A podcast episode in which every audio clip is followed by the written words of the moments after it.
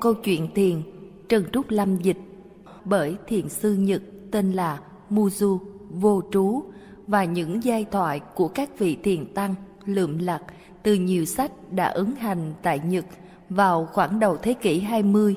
Những câu chuyện này kể lại sự chứng ngộ của các vị thiền sư Trung Hoa và Nhật Bản. Các ngài đã giảng dạy thiền hơn 500 năm qua. Một, một cốc trà Nan In, một thiền sư Nhật vào thời Minh Trị 1868-1912, tiếp một vị giáo sư đại học đến thăm vấn về thiền. Nan In đãi trà, ngài chế một cốc đầy và vẫn tiếp tục rót.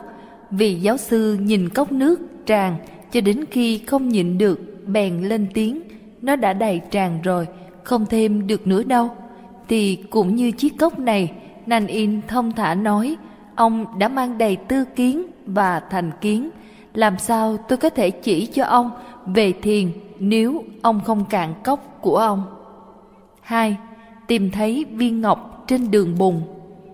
Gudo tuy là quốc sư nhưng ngài vẫn hay du hành như một kẻ nhất sĩ lang thang một hôm trên đường đi Edo, một trung tâm văn hóa và chính trị quan trọng, ngài đến gần một ngôi làng có tên là Takenaka. Trời đã tối và mưa tầm tã, Kudo ướt mẹp và đôi dép rơm đã tơi tả.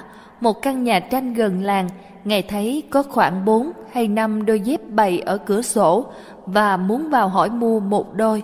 Người đàn bà thấy ngài ướt lạnh, thương tình, mời ngài trú qua đêm. Kudo nhận lời và cảm tạ bà ta. Ngài đến trước bàn thờ giữa nhà, tụng một thời kinh, sau đó bà mẹ của bà chủ và bày con ra chào. Nhìn thấy cả nhà buồn bã, Ngài hỏi cớ sự, chồng con là kẻ cờ bạc say xưa, người đàn bà kể lễ. Khi ổng ăn bạc thì uống rượu say mềm, rồi về nhà đánh đập vợ con. Nếu ổng thua thì đi vay mượn khắp nơi, lắm khi say quá lại không về nhà con phải làm sao để bần tăng giúp cho Kudo nói đây có ít tiền, hãy đi mua một chung rượu ngon và ít đồ nhắm. Rồi bà đi nghỉ đi. Bần tăng sẽ tọa thiền trước bàn thờ. Nửa đêm, ông chồng say khước trở về, la lối um ôm sờm còn mẹ nó đâu? Tao về nhà đây này. Có cái gì ăn không? Có, gudo nói. Bần Tăng bị mắc mưa và được bà nhà thương tâm cho tạm trú qua đêm để đền đáp Bần Tăng có mua một ít rượu và đồ nhắm dành cho ông dùng. Gã đàn ông hài lòng uống sạch chung rượu rồi ngã lăn trên sàn mà ngủ. Gudo tọa thiền cạnh bên. Sáng sớm hôm sau, gã đàn ông tỉnh dậy, quên hẳn mọi chuyện đêm qua. Ông là ai? Đâu đến đây? Gã hỏi Gudo khi ngài vẫn còn trầm tư, mặc tưởng. Bần tăng là Gudo, từ Đông Kinh đến, trên đường đi Edo. Thiền sư trả lời, gã đàn ông xấu hổ quá, liền miệng xin lỗi quốc sư. Gudo mỉm cười. Mọi sự, mọi vật trên đời đều vô thường. Ngài giảng giải, cuộc đời rất ngắn ngủi. Nếu ông cứ tiếp tục cờ bạc và rượu chè, thì ông chẳng làm được việc gì hữu sự lại còn làm khổ vợ con. Gã đàn ông chợt ngộ, như ra khỏi cơn mê. Đại sư nói đúng, anh ta dõng dạc, làm sao con có thể đền bù cho ngài về lời dạy này, hay là để con mang hành lý hộ ngài và tiễn ngài một đoạn đường. Nếu ông muốn, Gudo tán đồng. Hai người lên đường, sau khoảng ba dặm, Gudo bảo y quay về. Xin được thêm năm dặm nữa, gã nài nỉ họ tiếp tục đi. Giờ ông nên quay về, Gudo khuyên. Hẳn thêm 10 dặm nữa, gã đàn ông xin. Hãy về ngay, Gudo bảo, sau khi đã đi hết 10 dặm. Xin cho con theo đại sư suốt đời, gã tuyên bố. Những thiền sư hiện đại của Nhật đều là môn đệ của người kế thừa Kudo. Tên của ngài là Munan, người đàn ông đã không bao giờ quay trở lại. Ba, thật vậy sao? Thiền sư Hakuin được mọi người tán tụng là một bậc đạo hạnh. Cạnh thiền thất có một cô gái xinh đẹp, mà bố mẹ là chủ một cửa hàng thực phẩm. Bỗng dưng một hôm, bố mẹ cô khám phá ra rằng cô đang mang bầu, cô không chịu khai ai là tác giả của cái bào thai. Nhưng sau bao lần chất vấn, cô bảo là Hakuin. Cha mẹ cô điên tiết lên đến đối chất với Hakuin. Ngài chỉ nói, thật vậy vào đời, nó được giao cho Hakuin. Lúc bấy giờ danh dự của Ngài đã bị tổn thương nghiêm trọng, nhưng Ngài vẫn thản nhiên. Ngài tận tình chăm sóc đứa bé và thường đi sang hàng xóm để xin sữa và các thức cần thiết khác để nuôi trẻ sơ sinh. Một năm sau, cô gái xinh đẹp kia không chịu đựng được lương tâm cắn rứt, bèn thú nhận với bố mẹ rằng người cha thật sự của đứa bé là anh hàng cá trẻ tuổi. Bố mẹ cô gái vội vã đến tạ lỗi với thiền sư mong ngài thứ tội và xin nhận lại đứa bé. Ha Quyên chấp thuận và khi trao đứa bé lại, ngài chỉ nói, thật vậy sao? 4. Vâng lời Khi thiền sư Benkei thuyết pháp, thính giả không những chỉ là thiền sinh mà còn có mọi hạng của các tông phái khác. Ngài không bao giờ trích dẫn kinh sách hoặc say xưa biện luận, thay vào đó, lời Ngài giảng đi thẳng vào tâm người nghe. Thính chúng đông đảo của Ngài làm cho một vị tăng của phái Ninchiren tức giận bởi vì ngay cả đồ đệ của ông ta cũng bỏ đi nghe thiền. Vị tăng cao ngạo kia quyết định tìm đến thiền đường để tranh biện với Benkei. Này, ông giáo thiền kia, vị tăng gọi lớn, đợi một chút. Ai kính phục ông đều nghe lời ông cả, nhưng một kẻ như ta đây không hề phục ông, vậy ông có thể làm cho ta vâng lời ông được chăng? Hãy đến gần đây, ta sẽ chỉ cho, bên khay nói. Với vẻ tự đắc, vị tăng nọ bạch đám đông bước đến. bên khay mỉm cười bảo, ông hãy sang bên trái ta. Vị tăng làm theo. Không, Ben Kay nói, chúng ta có thể nói chuyện dễ hơn nếu ông bước sang bên phải, hãy qua đây. Ông Tăng lại vên váo bước sang bên phải. Ông thấy không? Ben Kay nhỏ nhẹ, ông đang tuân theo lời ta và ta nghĩ ông cũng là một người rất tốt. Bây giờ hãy ngồi xuống và lắng nghe. năm Nếu yêu, hãy yêu công khai. hai mươi tăng sinh và một ni sinh tên là Esun đang tu thiền với một vị thiền sư. Esun rất đẹp mặc dù đã cạo đầu và khoác áo nâu sòng. Vài tăng sinh đem lòng yêu trộm. Một tăng sinh viết cho cô một lá thư tình và mong được gặp riêng. Esun không trả lời. Ngày hôm sau, vừa hết buổi giảng của thầy, Esun đứng dậy nói lớn, ám chỉ vào người đã gửi thư cho cô. Nếu sư huynh nào đó yêu tôi thật sự, thì ngay bây giờ hãy đến đây ôm tôi. 6. Không có lòng nhân Trung Hoa có một bà lão đã tận tình săn sóc cho một vị tăng hơn 20 năm. Bà đã xây một thảo am và lo cơm nước cho ông ta để chuyên tọa thiền. Đến một hôm, bà muốn thử xem ông đã tu hành đến đâu. Bà đi tìm được một cô gái xuân tình phơi phới, đến ôm ổng. Bà bảo cô gái, rồi hỏi ổng, bây giờ làm trò gì nữa? Cô gái liền tìm đến vị tăng và chẳng bỏ mất thì giờ nhào vào ôm và vuốt ve ông ta, rồi hỏi ông ta làm gì tiếp. Một cổ thụ mọc trên đá lạnh vào mùa đông, vị tăng trả lời một cách văn hoa. Còn đâu lửa lòng? Cô gái trở về thuật lại tự sự, cứ nghĩ ta đã nuôi y hơn hai mươi năm bà già kêu lên giận dữ. Y đã không màng đến nhu cầu của cô. Y đã không rủ lòng giải thích cho cô.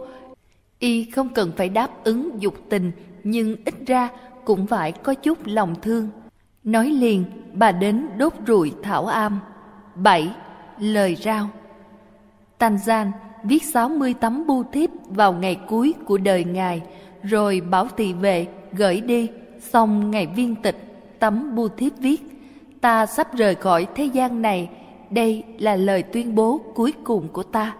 Tanzan, ngày 27 tháng 7 năm 1892. 8.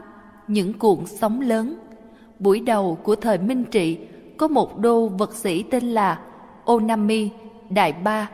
Onami mạnh vô song và rất am tường nghệ thuật đô vật trong những cuộc đấu riêng trong nội viện.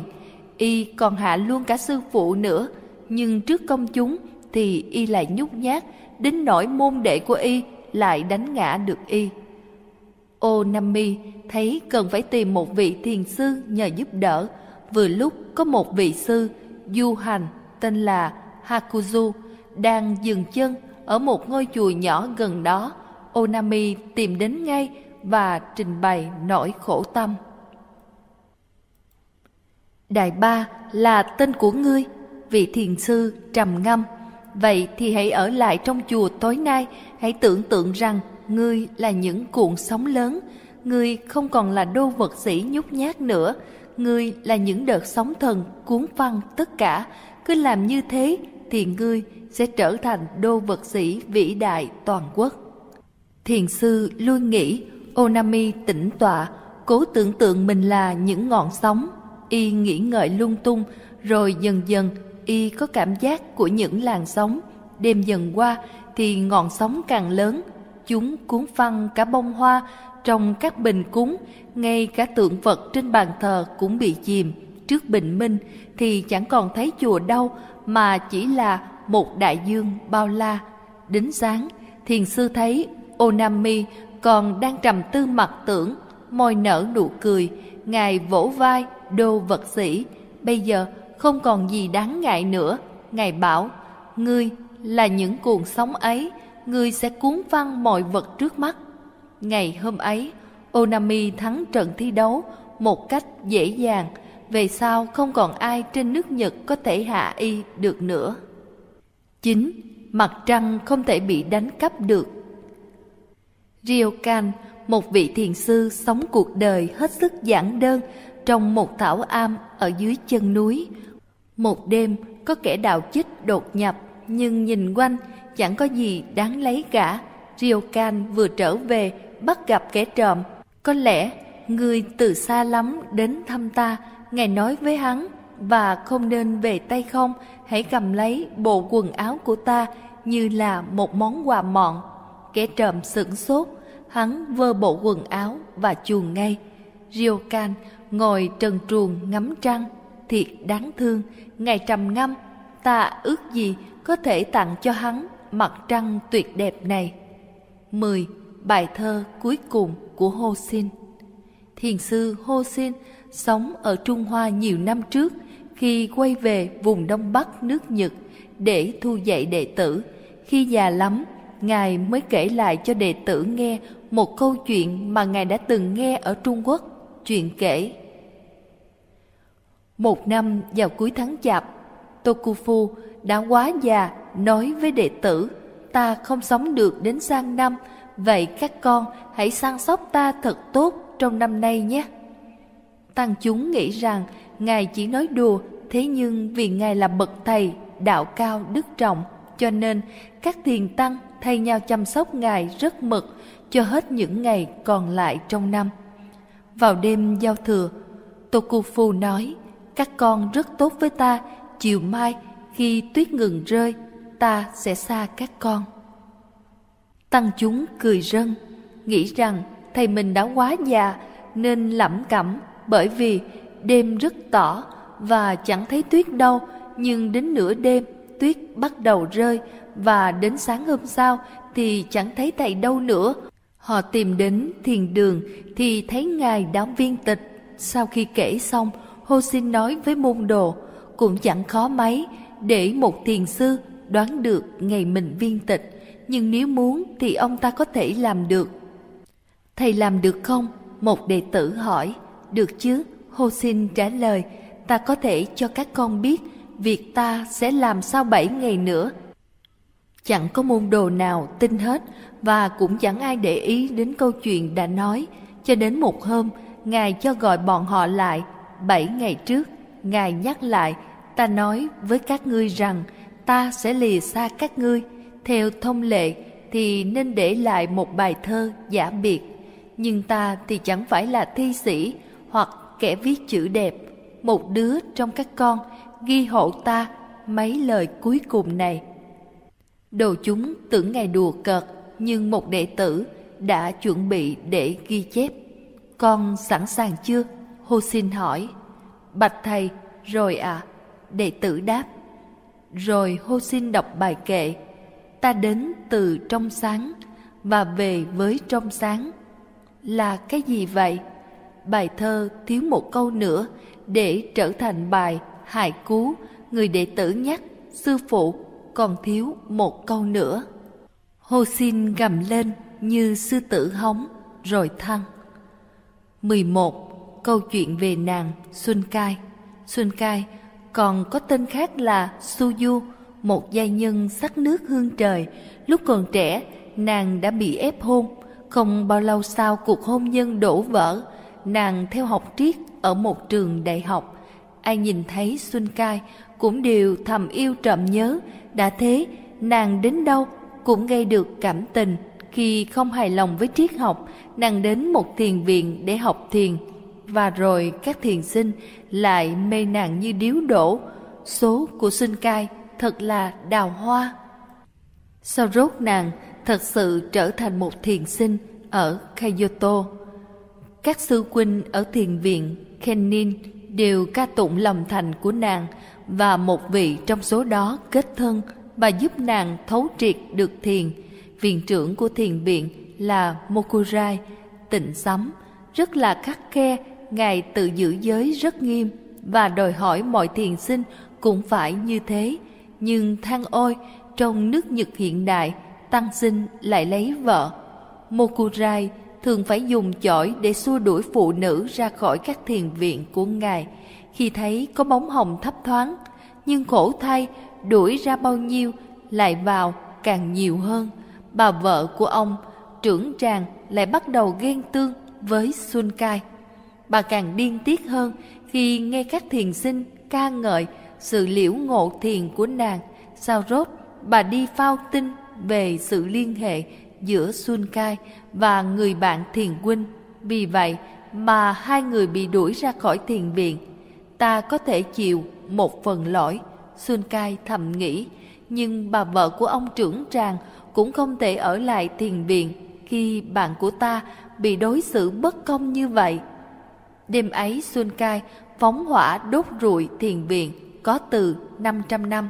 Hôm sau, nàng bị nhà chức trách bắt giữ một luật sư trẻ chú ý đến nàng và muốn giúp làm cho bản án nhẹ hơn. Ông không nên giúp tôi, nàng nói, bởi vì tôi sẽ gây nên tội khác để lại bị cầm tù. Sau 7 năm bị giam giữ và ngay cả ông cai ngục 60 tuổi cũng mê mệt vì nàng. Cuối cùng, Xuân Cai được thả, nhưng từ đó chẳng ai muốn gần gũi giúp đỡ nàng, ngay cả các thiền sinh những kẻ vốn tin vào giác ngộ giải thoát trong đời này với thân xác này cũng xa lánh nàng. Xuân Cai khám phá ra rằng thiền là một việc mà kẻ theo thiền lại là một việc khác hẳn. Nàng mắc bệnh và kiệt lực. Nàng gặp một tăng sĩ xin du và được dạy niệm danh hiệu Đức Quán Thế Âm. Nhờ vậy tâm hồn Xuân Cai được an ủi. Nàng chết khi còn tuyệt đẹp ở tuổi vừa 30. Khi còn đói rách, nàng đã viết lại câu chuyện về đời nàng để kiếm sống. Câu chuyện được lan truyền ở Nhật, rồi những kẻ đã từng xa lánh nàng, đã từng ganh ghét và thóa mạ nàng, nay lại đọc chuyện đời nàng trong nước mắt ràng rụa vì hối hận. 12. Ông Tàu vui vẻ Hay ông thần tài nếu ai đi phố Tàu ở Mỹ cũng đều thấy tượng của một vị mập mạp mang một túi vải, những kẻ kinh doanh gọi là ông Tàu vui vẻ hay ông thần tài. Thực ra, ông này tên là Huti, sống ở thời nhà đường. Ông chẳng có ý tự gọi mình là thiền sư hoặc kết nạp môn đồ. Ông đi rảo khắp phố phường, vai mang một cái túi vải lớn trong đó chứa đủ thứ kẹo, bánh, trái cây. Người ta cúng biếu, Rồi ông lại phát cho lũ trẻ hay chạy theo ông vui đùa, ông đã tạo nên một nhà trẻ giữa phố. Khi nào ông gặp một kẻ mộ đạo, ông giữa tay xin, cho tôi một hào, và nếu có ai bảo ông trở về chùa mà thuyết pháp, ông lại trả lời cho tôi một hào. Một hôm đang vui chơi với đám trẻ, tình cờ có một thiền sư đi qua, dừng lại hỏi, thế nào là yếu tính của thiền? Lập tức Hồ tê yên lặng bỏ túi vải nặng nề xuống đất. Vị thiền sư kia hỏi tiếp, thế thì cái thực dụng của thiền là gì? Nhanh chóng, ông Tàu vui vẻ, vác cái bị lên vai và tiếp tục đi. 13. Một ông Phật Tại Đông Kinh, Vail, thời Minh Trị, có hai vị thiền sư nổi danh với tánh tình khác hẳn nhau. Một vị là Unso ở Singon, chuyên giữ giới luật rất mực, ngày không bao giờ uống rượu và ăn sau 11 giờ sáng. Vị kia là Tanzan, dạy triết tại trường đại học Hoàng gia, chẳng hề giữ giới. Khi ngày đói thì ăn, buồn ngủ thì đánh một giấc dù ban ngày. Một hôm, Unso đến viếng Tanzan và thấy vị này đang uống rượu. Chào sư huynh, Tanzan lên tiếng. Uống cùng tôi một chén chăng? Tôi chẳng bao giờ uống rượu Unso giọng dạc bảo, kẻ không biết uống rượu chẳng phải là người. Tanzan nói, này sư huynh, gọi tôi không phải là người chỉ vì tôi không say xưa ư. Unso bất bình lớn tiếng, nếu không phải là người, tôi là gì vậy? Một ông Phật, Tanzan trả lời. 14. Con đường bùng lầy Một hôm Tanzan và Ekido cùng đi trên một con đường lầy lội, cơn mưa nặng hạt vẫn còn rơi. Qua một khúc quanh, họ gặp một người thiếu nữ xinh đẹp trong bộ kimono với đai lưng bằng lụa, ngập ngừng không băng qua đường được. Này cô bé, vừa nói xong tức thì Tanzan bế cô gái sang bên kia đường. Ekido không trò chuyện nữa, cho mãi đến đêm khi hai người đến trú ở một ngôi chùa, không còn chịu được nữa Ekido phàn nàn với Tanzan, chúng ta là tăng sĩ, không được đến gần phụ nữ, nhất là con gái trẻ đẹp, nguy hiểm lắm. Tại sao sư huynh lại phạm giới? Ủa, tôi đã để cô gái ở đấy rồi mà. Tanzan nói, sư huynh còn mang cô ấy theo ư. 15. Soun và mẹ Soun đã trở thành một thiền sư của phái Soto. Cha ngài qua đời, khi Ngài còn một thiền sinh, để lại một mẹ già, Ngài phải chăm nơm. Mỗi khi đến thiền đường, Ngài đều đưa mẹ theo, vì mẹ Ngài luôn ở bên cạnh, cho nên khi viếng các tự viện, Ngài không thể ngủ cùng chư Tăng. Ngài xây một tảo am kế cận để được săn sóc cho mẹ, Ngài thường chép kinh kệ để sinh sống. Khi Soun mua cá cho mẹ, kẻ chợ đều mỉa mai bởi nghĩ rằng ngài phạm giới nhưng ngài bỏ ngoài tai.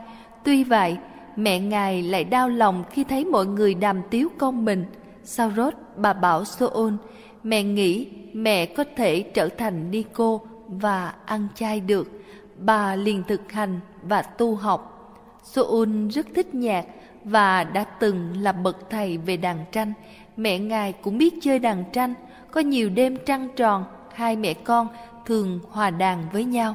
Một đêm có người con gái đi ngang nhà và nghe được tiếng đàn, liền mời ngài đến nhà nàng, đánh đàn vào đêm sau. Ngài nhận lời, vài ngày sau, ngài gặp cô gái ngoài phố và cảm ơn nàng về lòng hiếu khách mọi người đều cười chế nhạo vì người thiếu nữ đó là gái giang hồ.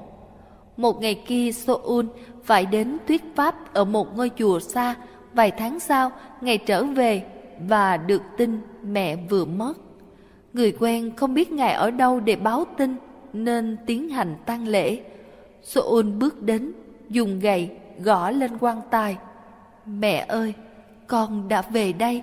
Ngài nói, con à, mẹ vui lắm khi thấy con trở về. Ngài tự trả lời. Vâng, con cũng vui lắm, Soun trả lời, rồi Ngài tuyên bố cùng mọi người. Tăng một đã xong, xin chung cất tử tế. Khi Soun về nhà, Ngài biết không còn sống được bao lâu, liền gọi môn đồ đến vào một buổi sáng, rồi bảo rằng Ngài sẽ biên tịch vào buổi trưa, đốt hương trước di ảnh của mẹ và sư phụ. Ngài viết một bài kệ, ta đã cố sống cho trọn vẹn trong 56 năm, rong ruổi trên đời. Bây giờ mưa đã tạnh và mây đang tan. Có gương trăng tròn trong bầu trời xanh, môn đệ của Ngài vây quanh tụng kinh và xô ôn ra đi trong tiếng kinh cầu. 16.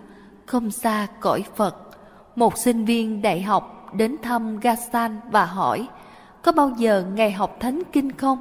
Không. Hãy đọc cho ta nghe, Gasan bảo. Người sinh viên mở cuốn thánh kinh và đọc một đoạn ở phần thánh Matthew. Còn về đồ mặt, sao các ngươi lo lắng làm chi? Hãy gẫm xem hoa huệ ngoài đồng lớn lên thế nào. Chẳng lao khổ, chẳng kéo chỉ, nhưng ta nói cùng các ngươi, dẫu Salomon vinh hiển cả thể, cũng không mặc được bằng một trong những hoa ấy. Vậy nên chứ lo lắng chi về ngày mai, vì ngày mai sẽ tự lo lắng cho ngày mai. Gasan bảo, ai đã nói được những lời đó, ta cho là kẻ giác ngộ. Người sinh viên đọc tiếp, hãy xin, sẽ cho, hãy tìm, sẽ gặp, hãy gõ, sẽ mở cho. Vì ai xin thì được, ai tìm thì gặp, ai gõ thì được mở cho. Gasan nhận xét thật tuyệt, ai nói điều ấy không xa cõi Phật là bao. 17. Lời dạy dè sẻn Một bác sĩ trẻ ở Đông Kinh tên là Kusuda gặp một người bạn đang học thiền. Anh bác sĩ trẻ hỏi thiền là gì? Tôi không thể nói được. Người bạn trả lời, nhưng có một điều chắc chắn là nếu anh ngộ được thiền thì anh không còn sợ chết nữa. Được, Kusuda nói, tôi sẽ thử xem, vậy tìm thiền sư ở đâu? Đến thầy Nan In, người bạn bảo. Thế là Kusuda tìm đến Nan In, mang theo con dao bén để xem thiền sư có thật không sợ chết. Khi Na In không thấy Kusuda, ngày lên tiếng, chào ông bạn, khỏe không? Chúng ta đã lâu không gặp. Kusuda sửng sốt bảo, chúng ta không từng biết nhau mà. Ồ, đúng thế. Nan In trả lời, tôi nhầm ông với một vị bác sĩ khác thường đến đây học thiền. Với sự khởi đầu như vậy, Kusuda mất cơ hội thử thách vị thiền sư. Anh ngập ngừng hỏi xem nếu anh ta có thể học thiền được không? Nan In bảo, thiền chẳng khó, nếu ông là thầy thuốc, hãy chữa trị bệnh nhân với từ tâm, đó là thiền. Kusuda trở lại viếng Nan In ba lần và mỗi lần đều được dạy cùng một câu, một người thầy thuốc chớ nên phí thì giờ ở đây, hãy trở về chăm sóc bệnh nhân. Kusuda vẫn chưa hiểu tại sao lối dạy như vậy có thể giúp cho người học đạo không sợ chết. Đến lần thứ tư, anh phàn nàn, bạn tôi bảo tôi rằng khi học thiền người ta không còn sợ chết nữa. Mỗi lần tôi đến đây, Ngài đều bảo tôi phải về chăm sóc bệnh nhân. Việc đó thì tôi rành lắm, nếu thiền chỉ có vậy thì tôi sẽ không đến thăm Ngài nữa. Nan In mỉm cười và vỗ vai người bác sĩ. Tôi đã quá khắc khe với ông, để tôi cho ông một công án. Ngày dạy Kusunda quán tưởng về không của Yosu Triều Châu, bài đốn ngộ đầu tiên trong cuốn Vô Môn Quan. Hai năm liền, Kusuda quán tưởng đến công án không, khá lâu anh tưởng chừng đạo ngộ được chân tâm, nhưng thiền sư vẫn bảo ông chưa đạt đến. Kusuda tiếp tục quán chiếu thêm một năm rưỡi nữa, tâm bắt đầu định, các vấn đề nạn được giải tỏa, không trở thành chân lý. Anh ta chăm sóc bệnh nhân tốt hơn mà chính anh cũng chẳng hề biết đến. Anh đã không còn bận tâm đến sự sống và chết nữa. Từ đó mỗi khi anh đến thăm Nan In, vị sư già chỉ mỉm cười. 18. Ngụ ngôn trong kinh Đức Phật có dạy một câu chuyện ngụ ngôn như sau. Một người đi qua một cánh đồng và gặp một con hổ. Anh ta bỏ chạy, con hổ đuổi theo, đến một bờ vực sâu, anh chụp được một sợi dây leo và đu lững lơ gần bờ vực. Bên trên, con hổ đang cúi xuống, đánh hơi, run sợ, cuốn cuồng. Anh nhìn xuống đáy vực sâu, lại thấy một con hổ khác đang nhe răng nhìn lên, bỗng lại xuất hiện hai con chuột, một trắng một đen, đang gặm nhắm sợi dây leo. Chợt anh thấy một quả dâu chín mọng bên cạnh, một tay nắm chặt dây, tay kia nhặt quả dâu bỏ vào miệng. Chao ôi, sao nó ngọt thế? 19. Nhất đế Nếu ai đến thăm thiền viện Obaku ở Kyoto đều nhìn thấy một bản gỗ khắc chữ đại triện nhất đế trên cổng.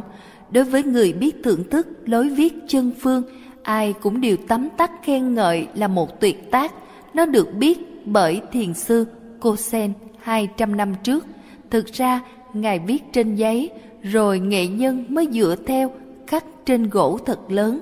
Khi Kosen viết thảo, thì một thiền sinh đã đứng bên cạnh mài cả hàng máy hũ mực lớn tướng và cũng bạo dạng không ngừng phê bình lối viết của sư phụ chưa được. Y thư với cô sen sau bản thứ nhất? Cái này thì thế nào? Còn kém tệ hơn bản trước nữa. Đệ tử phê. Cô sen kiên nhẫn viết bản này qua bản khác cho đến khi đếm được 84 bản với chữ nhất đế chồng chất mà đệ tử vẫn chê. Đến một lúc thiền sinh trẻ kia bước ra ngoài trong chốc lát, cô sen nghĩ bây giờ là lúc ta thoát ra khỏi cái dầm chừng của nó và ngài phóng bút viết liền tay với tâm thơ thới chữ nhất đế. Quay vào, người đệ tử reo lên, tuyệt tác. 20. Lời mẹ dạy Jun một thiền sư, phái Jingon, vốn là một học giả chữ vạn thời Tokugawa Lúc còn là thiền sinh, Ngài hay thuyết giảng cho các đồng môn. Khi hay tin, mẹ Ngài liền viết cho Ngài một lá thư.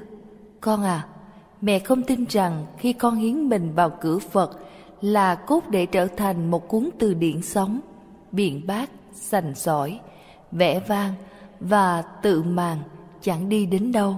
Mẹ muốn con hãy dẹp cái trò lên lớp đó đi Hãy dọn mình tĩnh tu trong một tiểu viện ở chốn thâm sơn cùng cốc, dành mọi thì giờ cho việc thiền quán, may ra con mới ngộ được chánh đạo.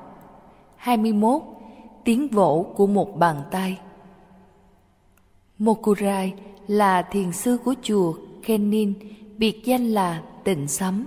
Ngài có một đệ tử được gửi gắm tên là Toyo. Chỉ mới có 12 tuổi Mỗi buổi sáng và mỗi buổi tối, Toyo thấy các đệ tử lớn tuổi hơn thường đến viếng sư phụ, mong được chân truyền thiền học và chỉ dạy công án để định tâm. Tô vô cũng ước được tọa thiền, hãy ráng chờ thêm nữa. Mokurai bảo, con hãy còn bé lắm, nhưng đứa trẻ cứ nài nỉ mãi nên sư phụ cũng chiều lòng. Mỗi buổi tối Tô vô đến bên ngoài cửa phòng của sư phụ đúng giờ, Cậu đánh chiên báo hiệu, đánh lễ ba lần ngoài cửa, rồi đến ngồi trước mặt sư phụ trong sự yên lặng, kính cẩn. Con đã nghe tiếng vỗ của hai bàn tay. Mokurai bảo, bây giờ chỉ cho ta tiếng vỗ của một bàn tay. Toyo cúi lại và lui về phòng mình mà quán chiếu đến công án này. Từ cửa phòng cậu ta có thể nghe văn vẳng tiếng nhạc của các cô đầu gây xa. Ồ, có rồi, cậu reo lên. Đêm hôm sau, khi sư phụ bảo cậu diễn tả tiếng vỗ của một bàn tay, Toyo bắt đầu đàn bài nhạc của các cô đầu. Không không, thiền sư Mokurai bảo chẳng phải thế đâu. Đó không phải là tiếng vỗ của một bàn tay, con chẳng hiểu gì cả cho rằng tiếng nhạc văng vẳng, quấy rầy quá. Toyo bèn tìm một căn phòng vắng lặng hơn, cậu ta nghĩ miên man, thế nào là tiếng vỗ của một bàn tay. cậu chợt nghe có tiếng nước rơi. Ta được rồi, cậu tưởng. Khi cậu gặp lại sư phụ, Tô vô bắt chước tiếng nước rơi. Cái gì vậy? Thiền sư Mokurai hỏi. Đó là tiếng giọt nước rơi, nhưng không phải là tiếng vỗ của một bàn tay. Ráng nữa đi. Thất vọng. Tô vô mặc tưởng đến tiếng vỗ của một bàn tay. Cậu nghe tiếng gió thoảng nhưng lại bị gạt đi. Cậu nghe tiếng cú kêu lại cũng bị từ chối. Tiếng vỗ của một bàn tay lại không phải là của bầy châu chấu. Tôi vô đến và đi cũng phải mười bận viếng thầy với nhiều tiếng động khác nhau, tất cả đều sai hết. Cả một năm cậu cứ suy nghĩ về tiếng vỗ của một bàn tay là thế nào. Cuối cùng cậu bé Tô Vô đi vào thiền định và quán chiếu tất cả các tiếng động. Con chẳng còn biết thêm tiếng động nào khác nữa. Cậu giải thích về sau này. Do đó con đạt đến tiếng động vô thanh. Tô Vô đã ngộ được tiếng vỗ của một bàn tay. 22. Tim ta nóng như lửa.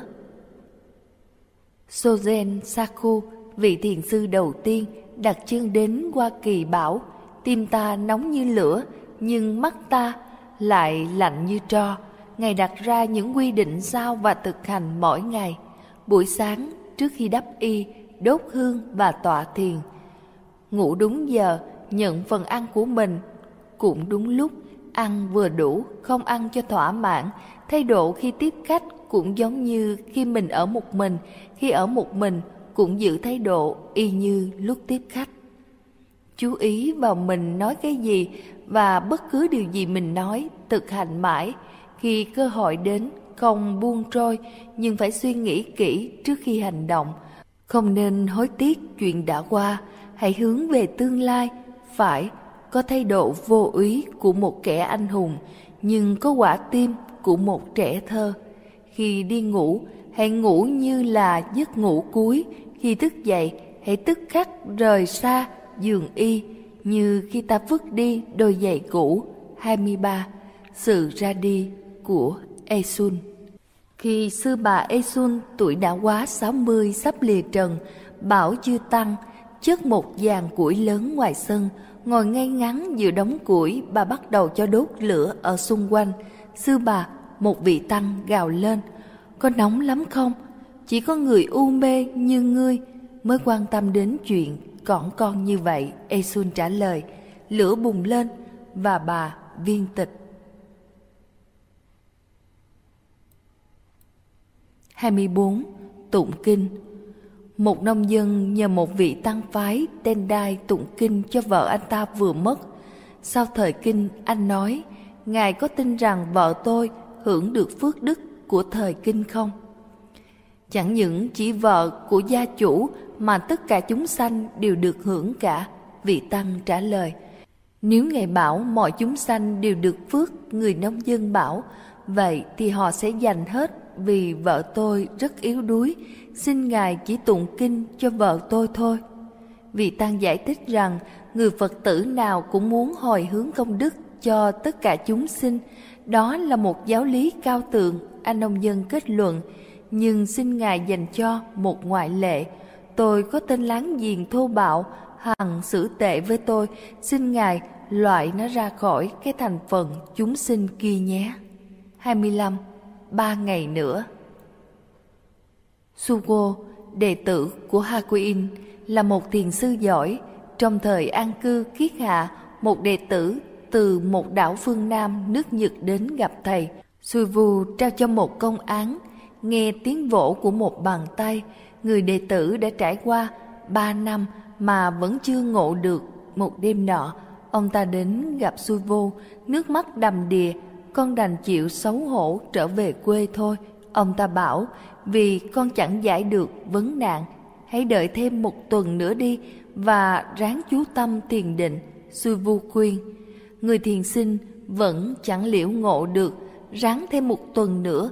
Xui Vu bảo, người đệ tử vâng lời nhưng vẫn vô ích, thêm một tuần nữa lại vô hiệu, chán nản quá, người thiền sinh xin được về quê. Nhưng suvu yêu cầu, thiền quán thêm năm ngày nữa, chẳng đi đến đâu, rồi ngày phán, thiền thêm ba ngày nữa. Nếu ngươi không ngộ được thì hãy tự tử đi. Đến ngày thứ hai, vị thiền sinh hốt nhiên thoát ngộ. 26. Tranh biện để được tạm trú. Các vị tăng khi đi hoàng pháp đó đây, nếu khởi biện và thắng được một cuộc tranh luận về Phật Pháp với các vị đang trụ trì ở một tự viện thì được lưu trú, nhưng nếu thua thì lại sách gói ra đi. Trong một ngôi chùa ở phía bắc nước Nhật có hai vị tăng sĩ huynh đệ kia cùng tu. Vị sư huynh thì uyên bác, nhưng sư đệ thì dốt nát mà lại chột mắt. Có một vị tăng du hành đến xin tạm trú, đã nhã nhặn thách thức một cuộc tranh luận về giáo pháp thâm diệu. Vị sư huynh hôm ấy đã mỏi mệt vì nghiên cứu kinh sách nên bảo sư đệ thay thế, hãy ra tiếp và hãy đối thoại trong tĩnh lặng. Sư huynh căn dặn, rồi vị sư đệ và người lữ khách cùng đến trước điện Phật và ngồi xuống. Một lát sau, người lữ khách đứng dậy vội vã đến thưa cùng vị sư huynh. Sư đệ của ngài quả là tuyệt, ông ấy hạ bần tăng rồi. Hãy nói lại cho ta nghe chuyện đối thoại. Vị sư huynh nói, À, thế này, người lữ khách kể, trước tiên bần tăng giơ lên một ngón tay tượng trưng cho Đức Phật, đấng giác ngộ. Sư đệ liền giơ lên hai ngón, ám chỉ Đức Phật và giáo pháp của Ngài. Bần tăng giơ lên ba ngón tượng trưng Phật, Pháp và Tăng. Sư đệ liền giơ nắm đấm trước mặt bần tăng, ám chỉ rằng cả ba đều khởi từ nhất thể. Như thế là sư đệ đã thắng và bần tăng không có lý do gì lưu lại đây cả. Nói xong lữ khách ra đi. Lão quái tăng ấy đâu rồi? Vị sư đệ chạy vào phòng sư huynh hỏi. Ta biết rằng đệ đã thắng cuộc tranh luận. Thắng con khỉ họ, tôi định nện cho lão ta một trận. Kể cho ta nghe chuyện gì đã xảy ra nào. Sư huynh bảo, thế nào ư? Vừa gặp tôi là lão giơ một ngón tay lên, ý muốn sỉ nhục tôi bằng cách ám chỉ tôi chột mắt. Nể lão là khách nên tôi ráng lịch sự, rồi thì lão giơ lên hai ngón, ý mừng rằng lão có hai con mắt. Kế đến tình mắt dịch đó lại giơ lên ba ngón muốn nói rằng giữa hai người chỉ có ba con mắt. Tôi cáo quá định đấm cho lão một quả, nhưng lão lại chạy mất và chuyện chỉ có vậy. 27. Giọng nói của hạnh phúc Sau khi Ben Kay qua đời, một người mù thường sống cạnh tiền viện kể với bạn rằng bởi tôi mù nên không thể nào nhìn thấy rõ mặt ai, vì thế tôi đoán được tâm tánh của mỗi người qua tiếng nói. Thông thường khi tôi nghe ai khen ngợi kẻ khác hạnh phúc hay thành công, tôi còn nghe được cái giọng thầm kín của ganh tị. Khi nghe lời chia buồn của kẻ khác gặp được điều bất hạnh, tôi nghe có giọng khoái trá thỏa mãn, rõ là kẻ nói lời chia buồn mà lòng thì sung sướng vì có những món kẻ kia bỏ lại để cho mình chiếm đoạt. Chỉ riêng giọng nói của thiền sư Ben Khay là luôn luôn thành thật khi Ngài nói lời vui vẻ. Tôi chỉ nghe đọc có giọng vui vẻ, khi Ngài tỏ lòng buồn rầu, tôi chỉ nghe đọc một giọng buồn rầu. 28. Hãy tự mở kho báu của mình. Đại Du tìm đến thiền sư Ba Sô ở Trung Quốc để học đạo. Ba Sô hỏi, ông tìm kiếm cái gì? Đạo giác ngộ. Đại Du trả lời, ông đã có sẵn kho báu, tại sao còn phải tìm kiếm bên ngoài? Ba Sô hỏi. Đại Du thắc mắc, kho báu của tôi ở đâu? Ba Sô trả lời, cái mà ông vừa hỏi là kho báu của ông đấy. Đại Du hốt nhiên thoát ngộ, từ đấy về sau, Ngài thường khuyên bạn bè hãy mở kho báu của mình ra mà dùng. 29. Không nước, không trăng Khi sư cô Chizono theo học thiền với thiền sư Butko của phái Egaku, đã lâu mà cô vẫn chưa đốn ngộ. Mãi đến một đêm sáng trăng nọ, cô gánh nước đầy trong hai thùng gỗ, niền bằng tre, niền tre đứt và đáy thùng bung ra. Ngay lúc ấy, Chiyono hoát ngộ. Để ghi lại sự chứng nghiệm, cô viết thành một bài kệ, Như thế, ta đã cố giữ cái thùng gỗ cũ, sợi niền tre đã yếu và sắp đứt, cho đến lúc cái đáy thùng bung ra, chẳng còn nước trong thùng, chẳng còn trăng trong nước. 30.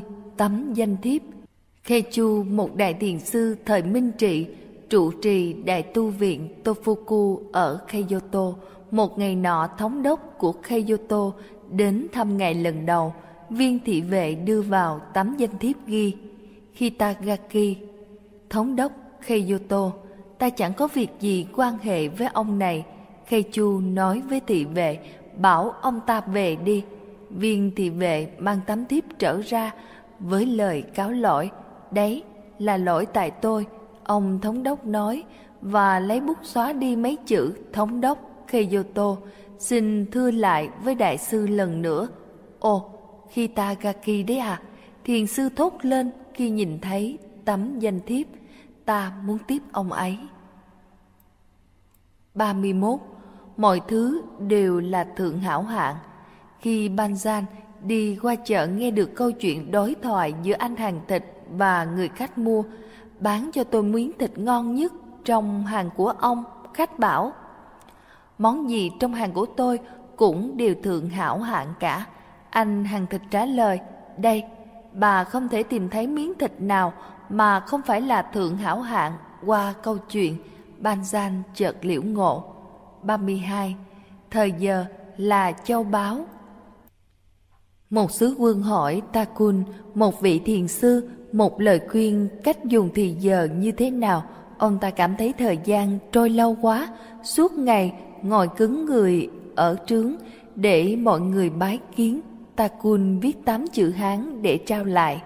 Một ngày không có hai, thời giờ là châu báu, ngày này không hề trở lại, mỗi phút đáng giá một viên ngọc quý. 33. Bàn tay của Mokusen Mokusen Hiki trụ trì ở một tự viện thuộc tỉnh Tam Ba, một trong những đệ tử than phiền với ngài về tánh bủn xỉn của vợ mình. Mokusen đến viếng bà vợ của người đệ tử và dơ ra nắm đấm trước mặt người đàn bà. Vậy là có ý gì? Bà ta ngạc nhiên hỏi. Giả sử nắm tay của ta cứ như thế này mãi, bà gọi nó là gì? Ngài hỏi, dị dạng. Người đàn bà trả lời, rồi Ngài xòe bàn tay ra trước mặt bà và hỏi, giả sử nếu nó cứ như thế này mãi, bà gọi thế nào? Một loại dị dạng khác. Bà ta trả lời, nếu bà hiểu được như vậy, Mokusen kết luận bà là một người vợ tốt, xong ngày ra về. Sau lần viếng thăm đó, người đàn bà hết lòng giúp chồng bố thí và tiết kiệm. 34. Một nụ cười trong đời Suốt đời Mokugen, chưa ai thấy Ngài cười cho đến khi sắp chết vào ngày cuối. Ngài bảo với các đệ tử trung thành, các con học với ta hơn 10 năm nay, giờ hãy cho ta thấy lối liễu ngộ thiền của các con như thế nào, ai biểu lộ rõ nhất sẽ được truyền y bác và kế tục ta. Mọi người đều chăm chú vào gương mặt nghiêm trọng của Mokuken mà không ai trả lời. Encho, một đệ tử theo thầy đã lâu, bước đến cạnh giường. Ông đẩy chén thuốc tới vài phân, đó là câu trả lời của ông khi được hỏi đến. Nét mặt thầy càng thêm nghiêm trọng, con chỉ hiểu có vậy thôi ư. một kugan hỏi, Encho lại đưa tay ra, kéo lùi chén thuốc. Một nụ cười thật tươi lộ trên mặt Mokugen, thằng nhãi. Ngài nói với Encho, con đã theo ta 10 năm mà chưa hề thấy ta, toàn thân của ta. Hãy cầm lấy y bát, chúng thuộc về con. 35. Mỗi phút đều là thiền.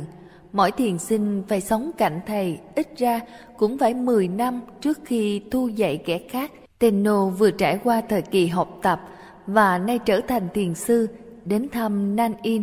Hôm ấy trời mưa nên Tenno mang guốc và cầm một cái dù. Sau khi chào hỏi Nan In lên tiếng, có lẽ ông đã để guốc trước tiền đường.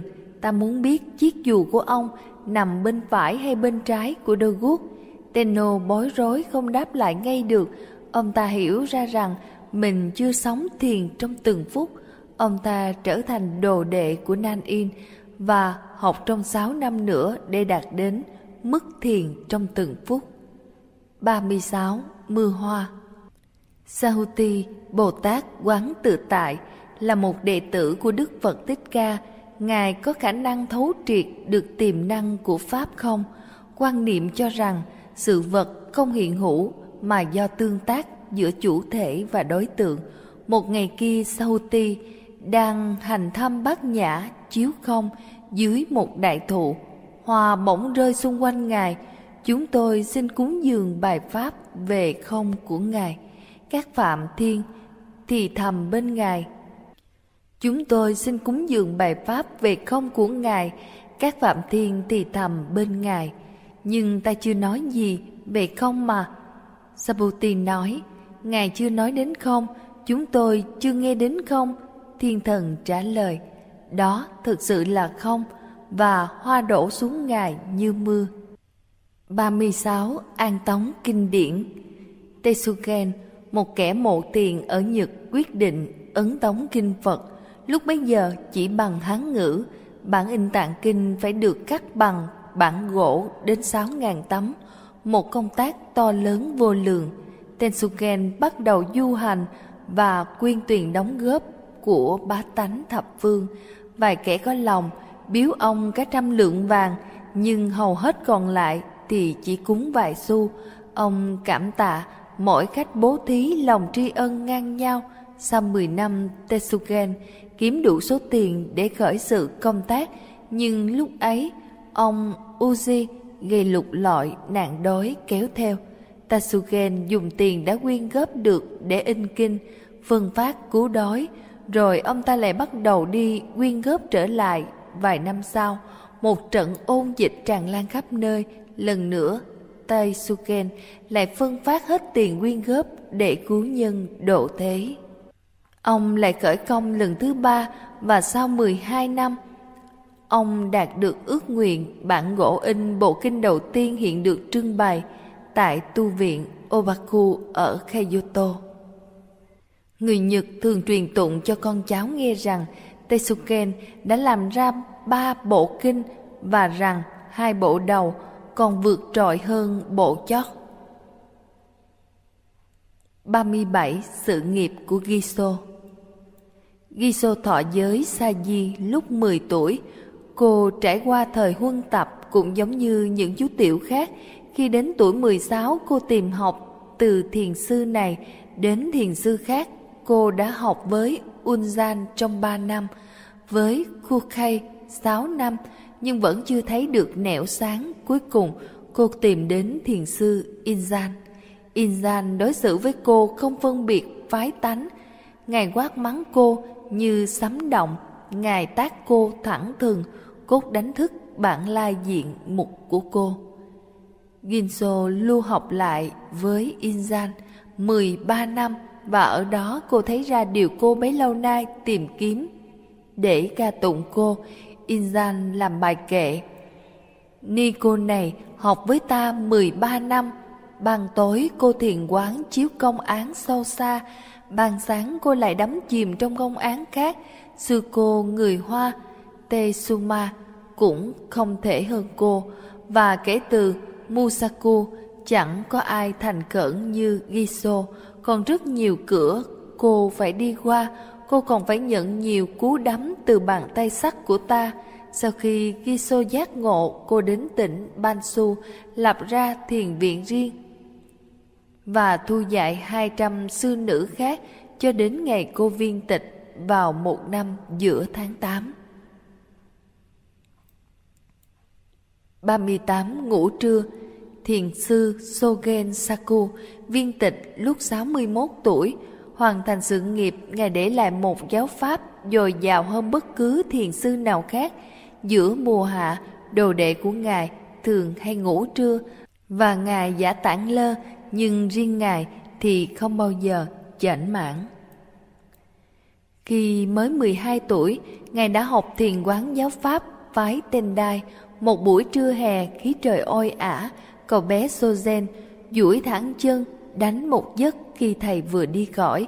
Ba giờ sau, Cậu chợt tức khi thầy trở vào nhưng đã muộn. Cậu nằm đơ ra đấy ở ngưỡng cửa, xin thứ lỗi cho, xin thứ lỗi cho. Sư phụ của ngài thầm thì, bước cẩn thận qua thân cậu bé, như thể là của bậc trưởng thượng. Sau lần ấy, Sozen không bao giờ ngủ trưa nữa. 39 trong cõi mộng. Sư phụ của chúng ta hay ngủ một giấc trưa, một đệ tử của Sozen Saku kể, khi bọn trẻ chúng tôi hỏi tại sao thầy làm vậy thì thầy bảo ta đi vào cõi mộng để gặp các bậc thánh nhân như khổng tử thường làm. Khi khổng tử ngủ, ngài hay gặp các bậc thánh và sau đó kể lại với các đồ đệ một ngày nọ trời nóng quá, vài đứa chúng tôi đánh một giấc sư phụ quở trách. Chúng tôi đến xứ mộng để gặp các bậc thánh nhân như khổng tử thường làm. Chúng tôi vội giải thích các thánh nhân nói sao, sư phụ gắt Một đứa trong bọn tôi trả lời, Chúng con đến xứ mộng gặp các thánh nhân Và hỏi họ có gặp sư phụ của chúng con đến đây Mỗi buổi trưa không Nhưng họ bảo, chẳng hề gặp ông ấy 40. Thiền của Yosu su khởi sự học thiền lúc Ngài đã 60 tuổi và tiếp tục đến mãi 80 tuổi thì liễu ngộ Ngài dạy thiền từ khi 80 tuổi cho đến khi 120 tuổi. Một lần có một thiền sinh hỏi, nếu chẳng có gì trong tâm thì con phải làm sao?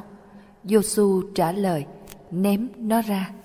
Nhưng nếu con chẳng có gì thì làm sao con ném nó ra được? Thiền sinh tiếp. Vậy thì Yosu bảo, hãy khiêng nó ra. 41. Câu trả lời của người chết Khi Mamiya về sau trở thành một giảng sư đại tài, đến một thiền sư để được chỉ giáo, liền được cho một công án về tiếng vỗ của một bàn tay. Mamiya chú tâm quán chiếu đến đề thoại đầu này, người vẫn chưa cố gắng lắm, vì thiền sư bảo với ngài, ngươi vẫn còn quá, vướng mắc đến thức ăn, tài vật và cái tiếng động đó, tốt hơn nếu ngươi chết đi thì mới giải quyết được vấn nạn. Lần sau Mamiya đến bái kiến thầy thì lại được hỏi đã được gì để chỉ tiếng động của một bàn tay. Tức thì Mamiya ngã lăn ra như thể đã chết rồi. Thôi được, ngươi đã chết, tiền sư quan sát. Thế nhưng cái tiếng động thì thế nào? Con chưa giải nó được. Mamiya ngước nhìn lên trả lời. Người chết không nói được, thiền sư bảo, cút ngay. 42 thiền trong đời của một người hành khất. Tô Xui là một thiền sư danh tiếng vào thời của Ngài. Ngài trụ trì nhiều tự viện và giảng dạy tại nhiều vùng. Ngôi tự viện sao chót Ngài lưu trú lại đông nghẹt môn đồ, nên Ngài phải tuyên bố với tăng chúng rằng Ngài sẽ ngưng giảng dạy. Ngài khuyên họ nên giải tán và tìm nơi khác mà tu học. Sau đó không ai còn gặp Ngài đâu nữa. Ba năm sau, một môn đồ tìm thấy Ngài đang chung sống với đám hành cất dưới một cái cầu ở Kyoto. Lập tức ông ta van xin Ngài chỉ dạy. Nếu ông có thể sống được như ta trong hai ngày thì ta sẽ giúp. Tosui trả lời. Thế rồi vị môn đồ ăn mặc như một kẻ hành khất sống với Tosui một ngày. Qua hôm sau, có một người hành khất qua đời. Nửa đêm, tôi xui và người môn đồ kiên xác chết lên chôn ở triền núi rồi trở về chỗ trú ẩn dưới chân cầu.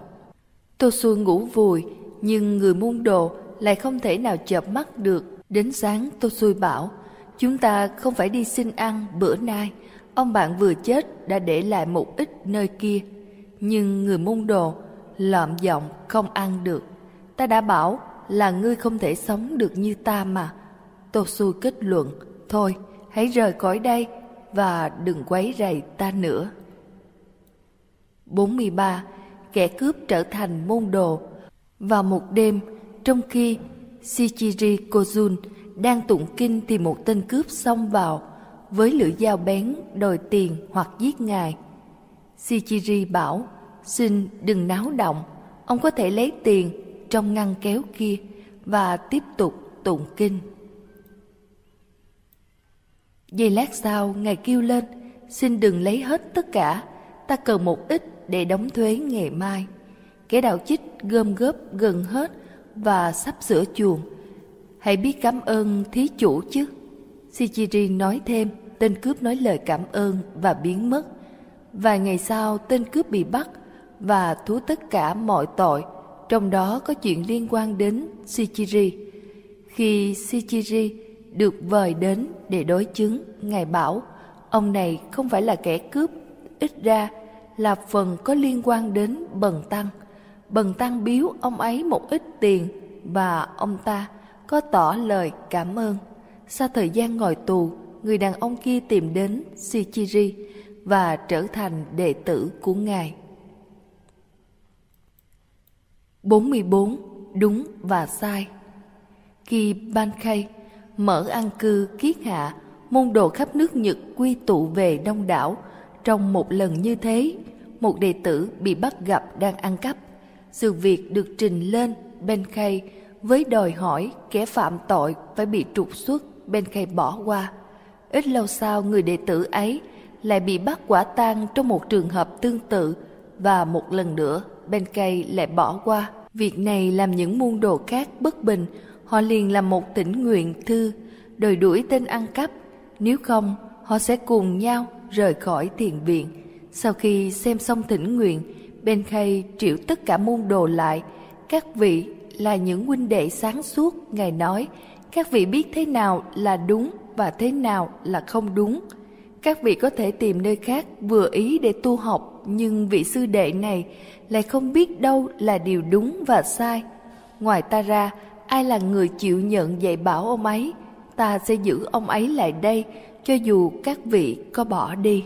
Một suối lệ đầm đìa rửa sạch mặt vì đệ tử ăn cắp, từ đấy mọi tham vọng lấy cắp đều biến mất. 45. Cỏ cây giác ngộ như thế nào? Dưới triều đại Kamakura, Shinkan tu học phái Tendai trong 6 năm, học thiền thêm 7 năm, rồi Ngài lại du hành sang Trung Quốc chiêm nghiệm thiền học thêm 13 năm nữa. Khi Ngài quay về Nhật, nhiều người mong được tham vấn Ngài về những điều bí hiếm. Shinkan rất họa hoàng tiếp khách, nhưng khi tiếp, Ngài hiếm khi trả lời câu họ hỏi. Một hôm có một vị môn đồ 50 tuổi nói với Shinkan, Tôi đã học giáo pháp của phái Tendai từ khi còn bé, nhưng có một điều tôi không được thấu suốt là phái Tendai cho rằng ngay cả cỏ cây cũng có thể giác ngộ được. Điều này đối với tôi kỳ quặc quá. Có ích gì không khi bàn luận đến cỏ cây trở nên giác ngộ, xin canh hỏi. Vấn đề, ông có quán chiếu đến điều đó không? Tôi chưa hề nghĩ đến như vậy, vì khách già trầm ngâm. Vậy thì hãy trở về và thiền quán đi. Xin can kết thúc. 46. Người nghệ nhân tham lam jessen là một vị tăng họa sĩ. Trước khi vẽ, Ngài luôn đòi hỏi phải được trả tiền trước và lệ phí rất cao.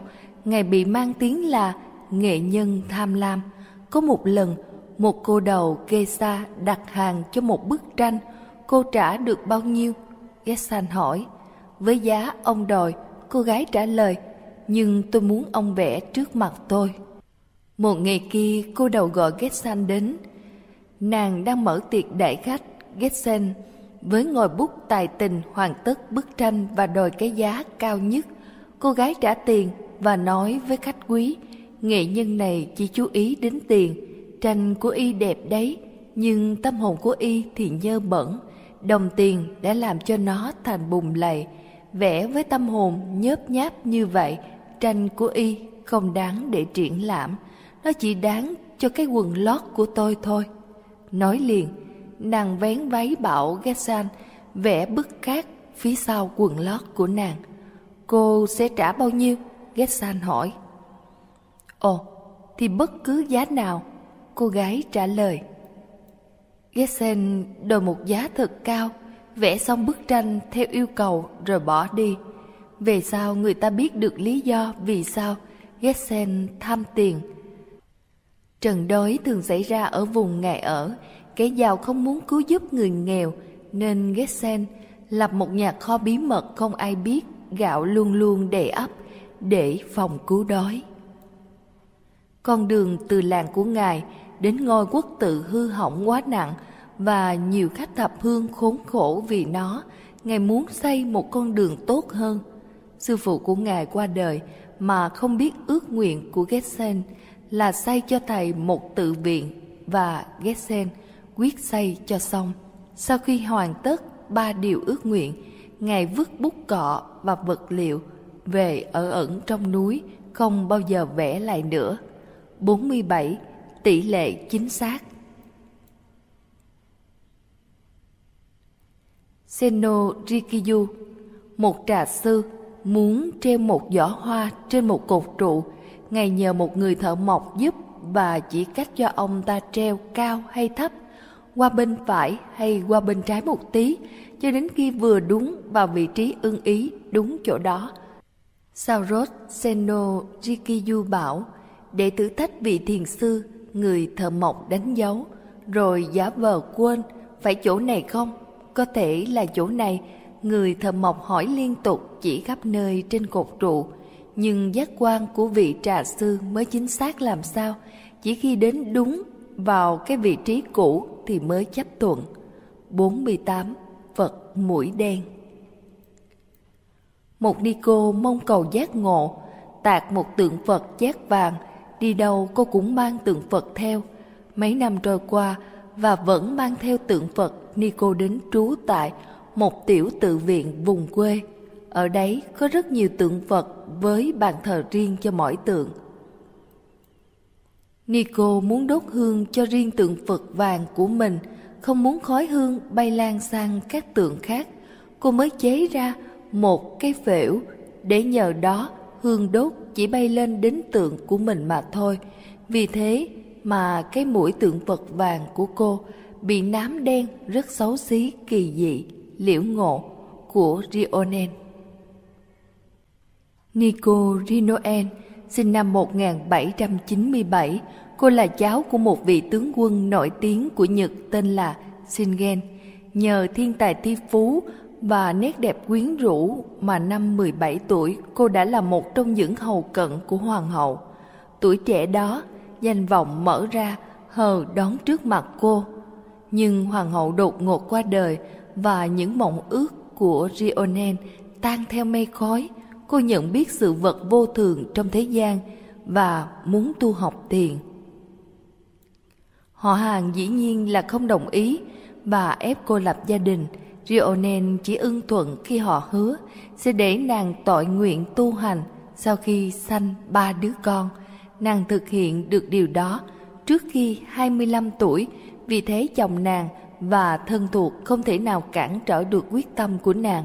Nàng xuống tóc cạo đầu, lấy pháp danh Rionen, có nghĩa là liễu ngộ và bắt đầu cuộc hành hương tầm đạo. Nàng đến thành Edo và xin thầy Tetsugio nhận nàng làm đệ tử.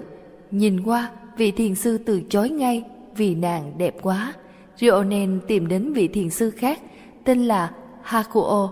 Hakuo cũng từ chối với cùng một lý do, bảo rằng sắc đẹp của nàng chỉ gây rắc rối.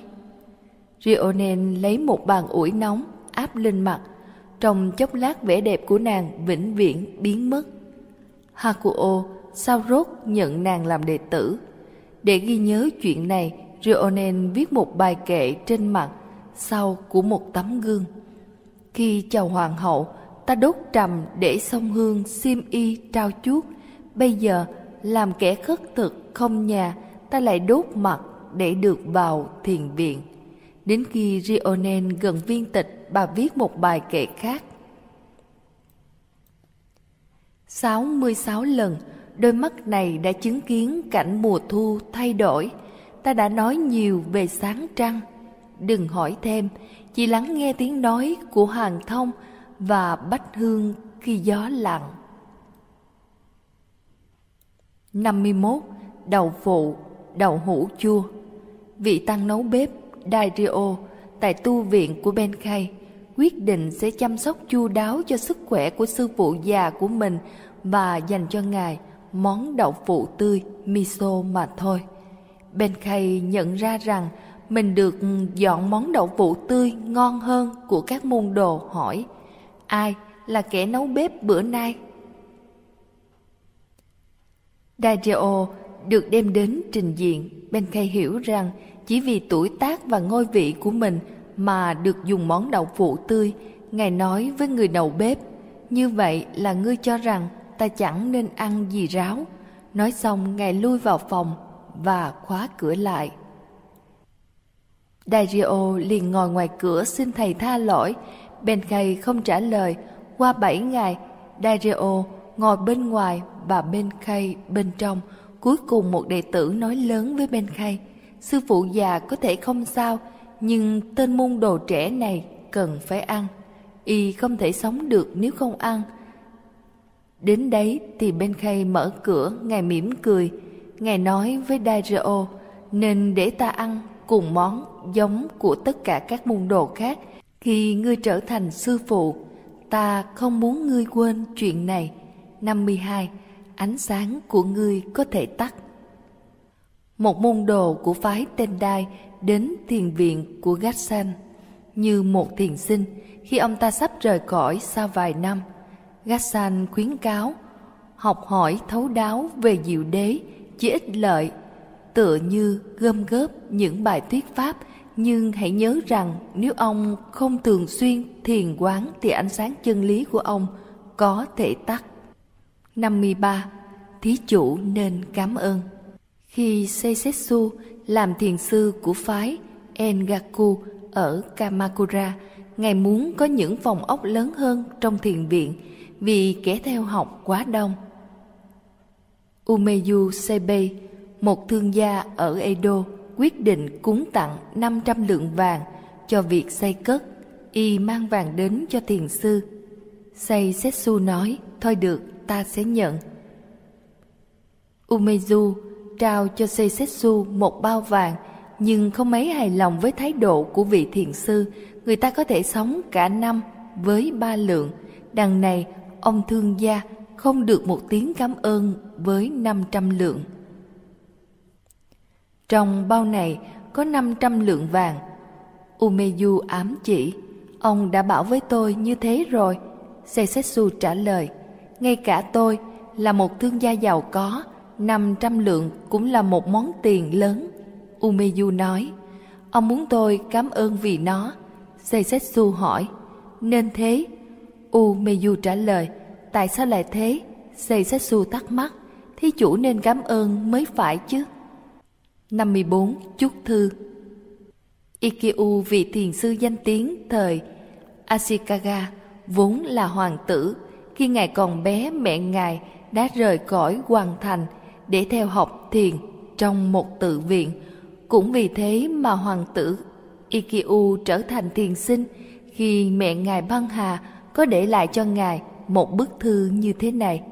Gửi Ikkyu mẹ vừa hoàn tất nghiệp quả trong đời này và trở về với cõi vô cùng, mẹ chúc con trở thành một thiền sinh giỏi và nhận ra phật tánh của mình nhờ vậy con mới biết được rằng mẹ có xa vào địa ngục và có luôn được gần con hay không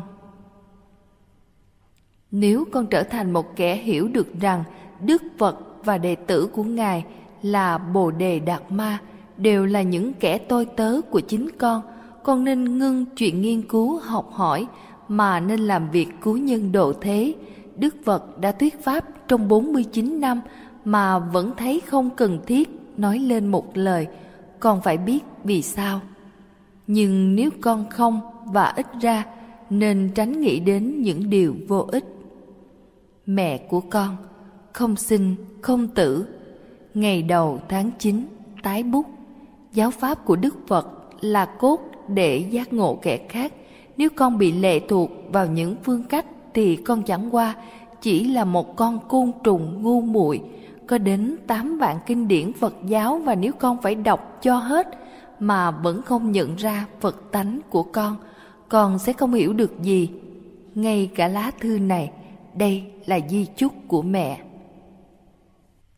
55. Trà sư và kẻ thích khách Taiko, một tướng quân sống ở Nhật trước thời, Tokugawa, học môn Chanoyu, trà đạo, với Senno Rikyu, một vị thầy về biểu hiện vẻ đẹp của tĩnh lặng và tự tại. Viên phó tướng của Taiko tên là Kato lại cho rằng sự đam mê về trà đạo của cấp trên làm sao lãng việc nước nên y quyết đi giết Senno Rikyu. Y dàn xếp như là một cuộc thăm viếng xã giao và được mời đến dùng trà. Trà sư rất tinh ý, cho nên mới nhìn qua đã biết được ý định của viên võ tướng. Ngài yêu cầu Kato gửi kiếm ở bên ngoài trước khi vào vòng lễ giải thích rằng Chanoyu là biểu tượng cho an lạc. Kato chẳng nghe lời, ta là võ tướng, y bảo, gươm luôn luôn ở cạnh ta. Chanoyu hay không, Chanoyu, ta vẫn phải mang gươm. Vậy thì hãy cứ mang gươm của ngài vào dùng trà, Senno Rikyu thỏa thuận. Ấm đang sôi trên lò than, chợt Senno Rikyu làm nó ngã, hơi nóng réo lên cùng với khói và tro bao trùm khắp phòng. Viên võ tướng giật mình chạy ra ngoài, trà sư xin lỗi do tôi vụng về, xin trở vào dùng trà, gươm của ngài lỡ bị tro phủ và tôi sẽ cho lau chùi sạch sẽ trước khi giao lại cho ngài. Trong tình huống như vậy, viên võ tướng hiểu rằng y không thể giết được trà sư nên bỏ hẳn ý định. 56. Chánh đạo Ngay trước khi Ninakawa lìa trần, thiền sư ikiu đến thăm, có cần bần tăng dẫn độ chăng? ikiu hỏi. Ninakawa trả lời, tôi đến đây một mình và tôi ra đi một mình, ngài có thể giúp gì nào? ikiu trả lời, nếu ông nghĩ rằng ông thực sự đến và đi, đó là vọng tưởng, để ta chỉ cho ông con đường theo đó chẳng có đến và chẳng có đi. Rồi dùng lời, ikiu mở cho thấy con đường sáng rõ và Ninakawa mỉm cười viên tịch. 57. Cửa thiên đường Một chiến sĩ tên là Nobushige tìm đến Hakuin hỏi thiên đàng và địa ngục có thực chăng? Ông là ai? Hakuin hỏi. Tôi là một hiệp sĩ đạo. Người chiến sĩ trả lời. Ông mà là hiệp sĩ à? Hakuin thẳng thốt. quan nào mà lại thuê ông hộ về? Gương mặt ông trông giống tên hành cất. Nobushige bắt đầu nổi giận, toan rút kiếm, nhưng Hakuin nói tiếp, thì ra ông cũng có kiếm vũ khí của ông nôm có vẻ đùi lắm làm sao mà cắt được đầu ta. Trong khi Nobushige rút kiếm, Hakuin nhận xét đây là cửa mở ra địa ngục qua câu nói, người võ sĩ đạo ngộ được lời dạy của thiền sư, tra kiếm vào bao và cúi lại. Đây là cửa mở vào thiên đàng, Hakuin nói. 58. Bắt giam tượng Phật Một anh lấy buông vác trên vai 50 cuộn bông dừng nghỉ trong một trạm dưới chân một tượng Phật bằng đá để tránh hơi nóng. Y buồn ngủ và chợp mắt, khi thức dậy thì hàng hóa biến mất. Y liền đi trình báo với nhà cầm quyền. Vị quan tòa tên là Ooka mở cuộc điều tra tượng Phật đó chắc đã đánh cắp món hàng. Quan tòa kết luận lẽ ra ông ta phải chăm sóc cho sự an lành của dân lại không làm tròn phận sự cao cả bắt giam tượng ngay. Quan chức liền bắt giam tượng phật và khiêng vào giữa tòa án, một đám đông ồn ào kéo theo sau tượng Phật tò mò, muốn biết quan tòa xử hình phạt gì đây. Khi Ohoka đang đường, ông liền trách mắng đám đông, các vị dám cả gan đến tòa, cười cợt chế giễu. Các vị mang tội kinh mạng tòa án nên phải bị phạt tiền và tù. Đám đông vội vã xin lỗi. Ta sẽ giữ nguyên phạt vạ, quan tòa phán, nhưng ta sẽ khoan hồng nếu mỗi người mang đến tòa một cuộn bông trong kỳ hạn ba ngày, ai không y lệnh sẽ bị bỏ tù. Một trong những cuộn bông mang đến liền được anh lấy buôn nhận ra là của mình, do đó tên trộm bị lộ diện. Anh lấy buôn thu hồi số hàng bị mất và mọi cuộn bông được trả lại cho dân. 59. Những chiến sĩ nhân đạo Có lần một sư đoàn quân đội Nhật tập trận, vài sĩ quan thấy cần phải đặt bộ chỉ huy trong thiền viện của Gasan. Gasan bảo nhà bếp dọn cho các sĩ quan cùng một món mà chúng ta thường ăn. Điều này làm cho đám sĩ quan tức giận vì họ thường được hưởng ưu đãi. Một người đến gặp Gassan và nói, ông nghĩ chúng tôi là ai? Chúng tôi là chiến sĩ hy sinh mạng sống cho quốc gia. Tại sao ông không đối đãi với chúng tôi đúng cách? Gassan nghiêm trọng trả lời, ông nghĩ chúng tôi là ai? Chúng tôi là chiến sĩ nhân đạo, cốt cứu được tất cả chúng sinh. 60. Đường hầm Zenkai, con trai một hiệp sĩ đạo, du hành đến Edo và được nhận làm hậu cận của một quan chức lớn. Y tư tình với bà vợ viên quan và chuyện bị vỡ lỡ. Vì tự vệ, y hạ sát viên quan rồi tẩu thoát với nhân tình. Cả hai về sau trở thành đạo chích, nhưng người đàn bà tham lam quá độ làm cho Zenkai ghê tởm. Cuối cùng, y đành phải bỏ rơi bà ta và trôi nổi đến một tỉnh xa Buzen, trở nên một tên hành cất lang thang. Để chuộc tội trong quá khứ, Zenkai nguyện làm vài điều thiện trong đời. Biết có một con đường đi qua vực núi rất nguy hiểm, đã làm nhiều người chết và bị thương. Y quyết tâm đục một đường hầm qua núi. Khất thực ban ngày, Zenkai đào hầm vào ban đêm. Sau 30 năm, đường hầm đã được đào dài 2.280 bộ, cao 20 bộ và rộng 30 bộ. Hai năm trước, khi công việc hoàn tất, người con của viên quan bị y giết, nay là tay kiếm cao thủ, tìm ra tông dích Zenkai và tìm đến giết y để trả thù. Ta sẽ nộp mạng cho ngươi, Zenkai bảo, hãy để ta hoàn thành công việc này, đến ngày đó ngươi có thể giết ta. Người con chờ đợi ngày đó, vài tháng trôi qua và Zenkai tiếp tục đào. Người con chán, ngồi không và góp tay đào giúp. Sau hơn một năm giúp đào, người con thán phục tư cách và ý chí của Zenkai. Cuối cùng đường hầm đào xong và mọi người qua lại an toàn. Hãy lấy đầu ta, Zenkai nói. Việc đã hoàn tất.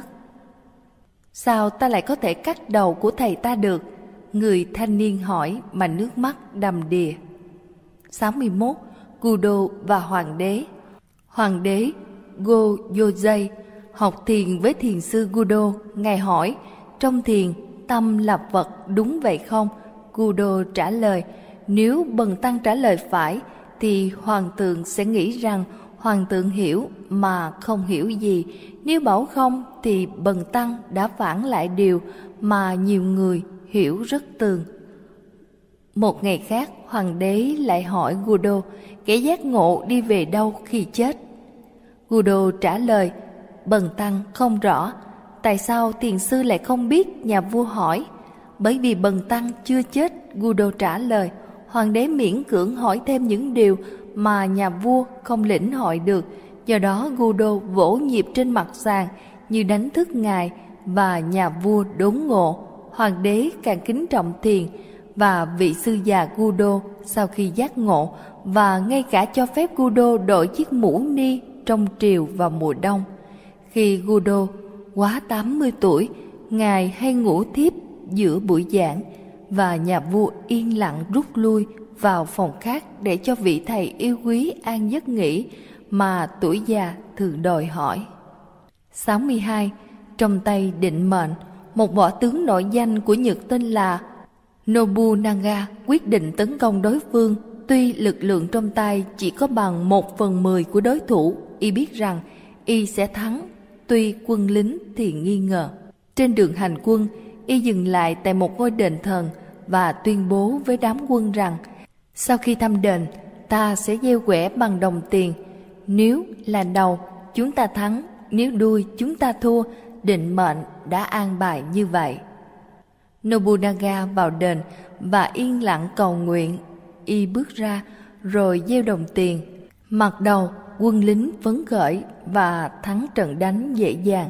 Không ai có thể thay đổi được định mệnh kẻ hầu cận nói với Nobunaga sau trận đánh. Dĩ nhiên là không, Nobunaga bảo, đưa cho thấy đồng tiền hai mặt có hình đầu giống nhau. 63. Sát xanh Một ngày nọ, Gasan giáo huấn muôn đồ, ai khuyên không nên sát sanh và ai tha chết cho mọi sinh linh đều rất phải lành thay khi bảo tồn đời sống của cả súc vật và côn trùng. Nhưng phải làm gì với những kẻ giết thì giờ, những kẻ tiêu hủy tài sản, những kẻ gây thiệt hại kinh tế? Chúng ta không thể nào bỏ qua cho họ được lại nữa, phải làm gì? Với kẻ chuyên thuyết pháp mà không giác ngộ, y đang giết chết Phật giáo. 64. Mồ hôi của Kasan Kasan được mời chủ trì trong tang một của một vị quan đầu tỉnh.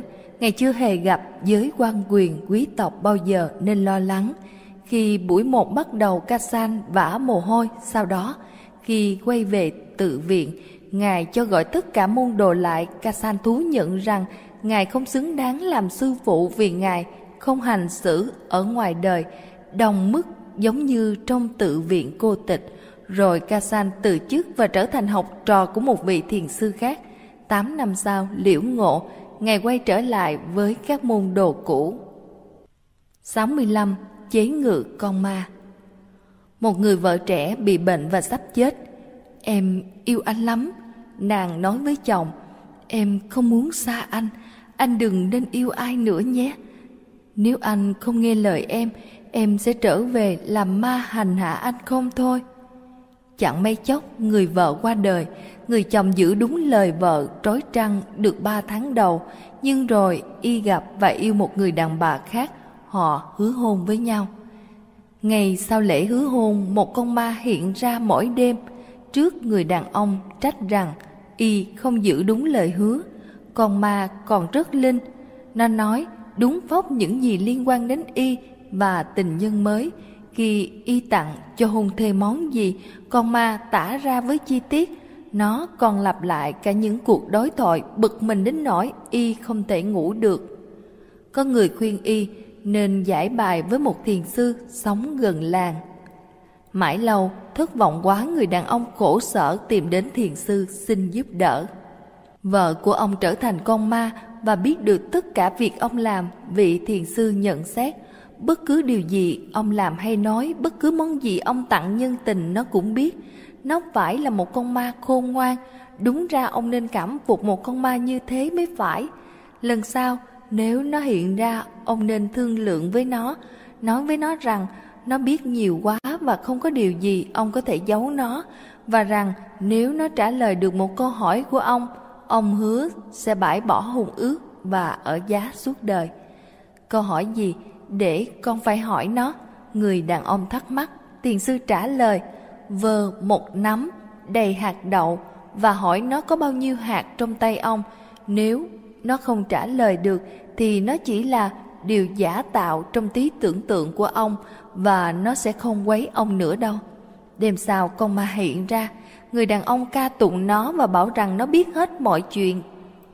Dĩ nhiên, con ma trả lời, và ta biết ông đến thăm ông thiền sư bữa nay nữa. Và quả là người biết quá nhiều, người đàn ông yêu cầu hãy nói cho ta biết có mấy hạt đậu trong nắm tay này của ta. Không còn có con ma nào để trả lời câu hỏi. 66. Bày con của hoàng thượng Yamaoka Tetsu là huấn đạo của hoàng đế, ngài còn là bậc thầy về kiếm thuật và kẻ sùng thiền học. Nhà của ngài cũng là nơi lui tới của bọn sa cơ lỡ vận. Ngài chỉ có đọc một bộ quần áo, bởi vì chúng làm cho ngài nghèo mãi, hoàng đế trông thấy quần áo của ngài sờn mòn nên cho. Yamaoka một ít tiền để sắm vài bộ mới. Lần sau, Yamaoka vẫn xuất hiện trong bộ quần áo cũ. Thế quần áo mới đâu? Yamaoka, hoàng đế hỏi. Tàu bệ hạ, thần đã giúp cho lũ con của bệ hạ Yamaoka giải thích. 67. Ngươi đang làm gì? Thầy đang nói gì?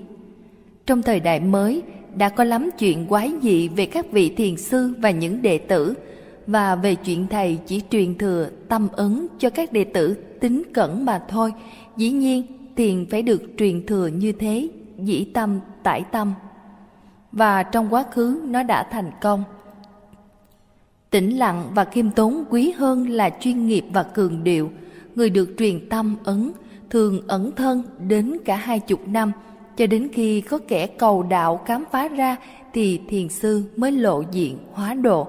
Sự kiện xảy ra rất tự nhiên và giáo pháp cứ thế mà được truyền thừa.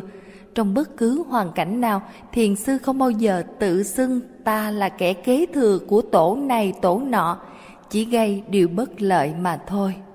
Thiền sư Munan chỉ có một đệ tử kế thừa, tên của ngài là Soju. Sau một thời gian dài theo học, Soju được thầy gọi vào phòng ta đã già, ngài bảo. Và như ta biết, Soju chỉ có con là kẻ sẽ kế thừa giáo pháp này. Đây là một cuốn kinh, nó đã được truyền lại cho các thầy đến bảy đời. Ta cũng có thêm vào nhiều điểm theo sự liễu ngộ của ta. Cuốn sách này rất quý và ta trao lại cho con như ấn chứng. Nếu cuốn kinh quan trọng đến thế thì thầy nên giữ lấy. Soju trả lời, con đã được truyền thụ thiền không nhờ văn tự và con rất thỏa nguyện.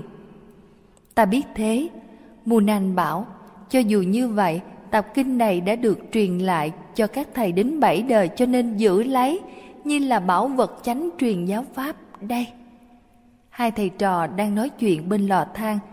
Ngay khi Soju cầm lấy sách, ngài liền quăng ngay vào lò lửa, chẳng một ham muốn sở hữu. Munan chưa từng biết giận hét lên, ngươi đang làm gì vậy?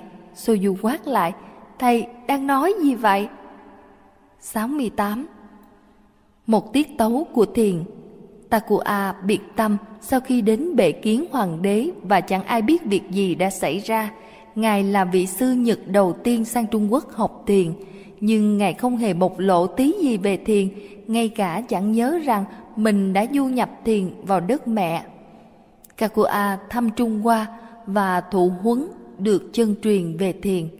Ngài không hề đi du hành khi ở Tàu, Ngài trú ở một vùng thâm sơn để chuyên tâm thiền quán. Nếu có ai tìm gặp Ngài và xin chỉ dạy thì Ngài chỉ nói vài lời rồi di chuyển sang một vùng núi khác khó kiếm hơn.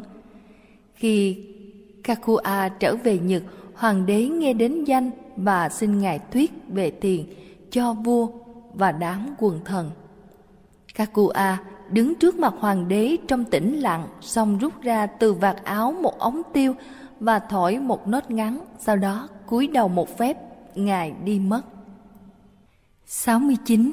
nước thẹn Một ngày kia, vì hoàn cảnh bất thường, làm chậm trễ việc chuẩn bị cơm nước cho thiền sư Phu Gai và đồ đệ ở thiền viện Soto.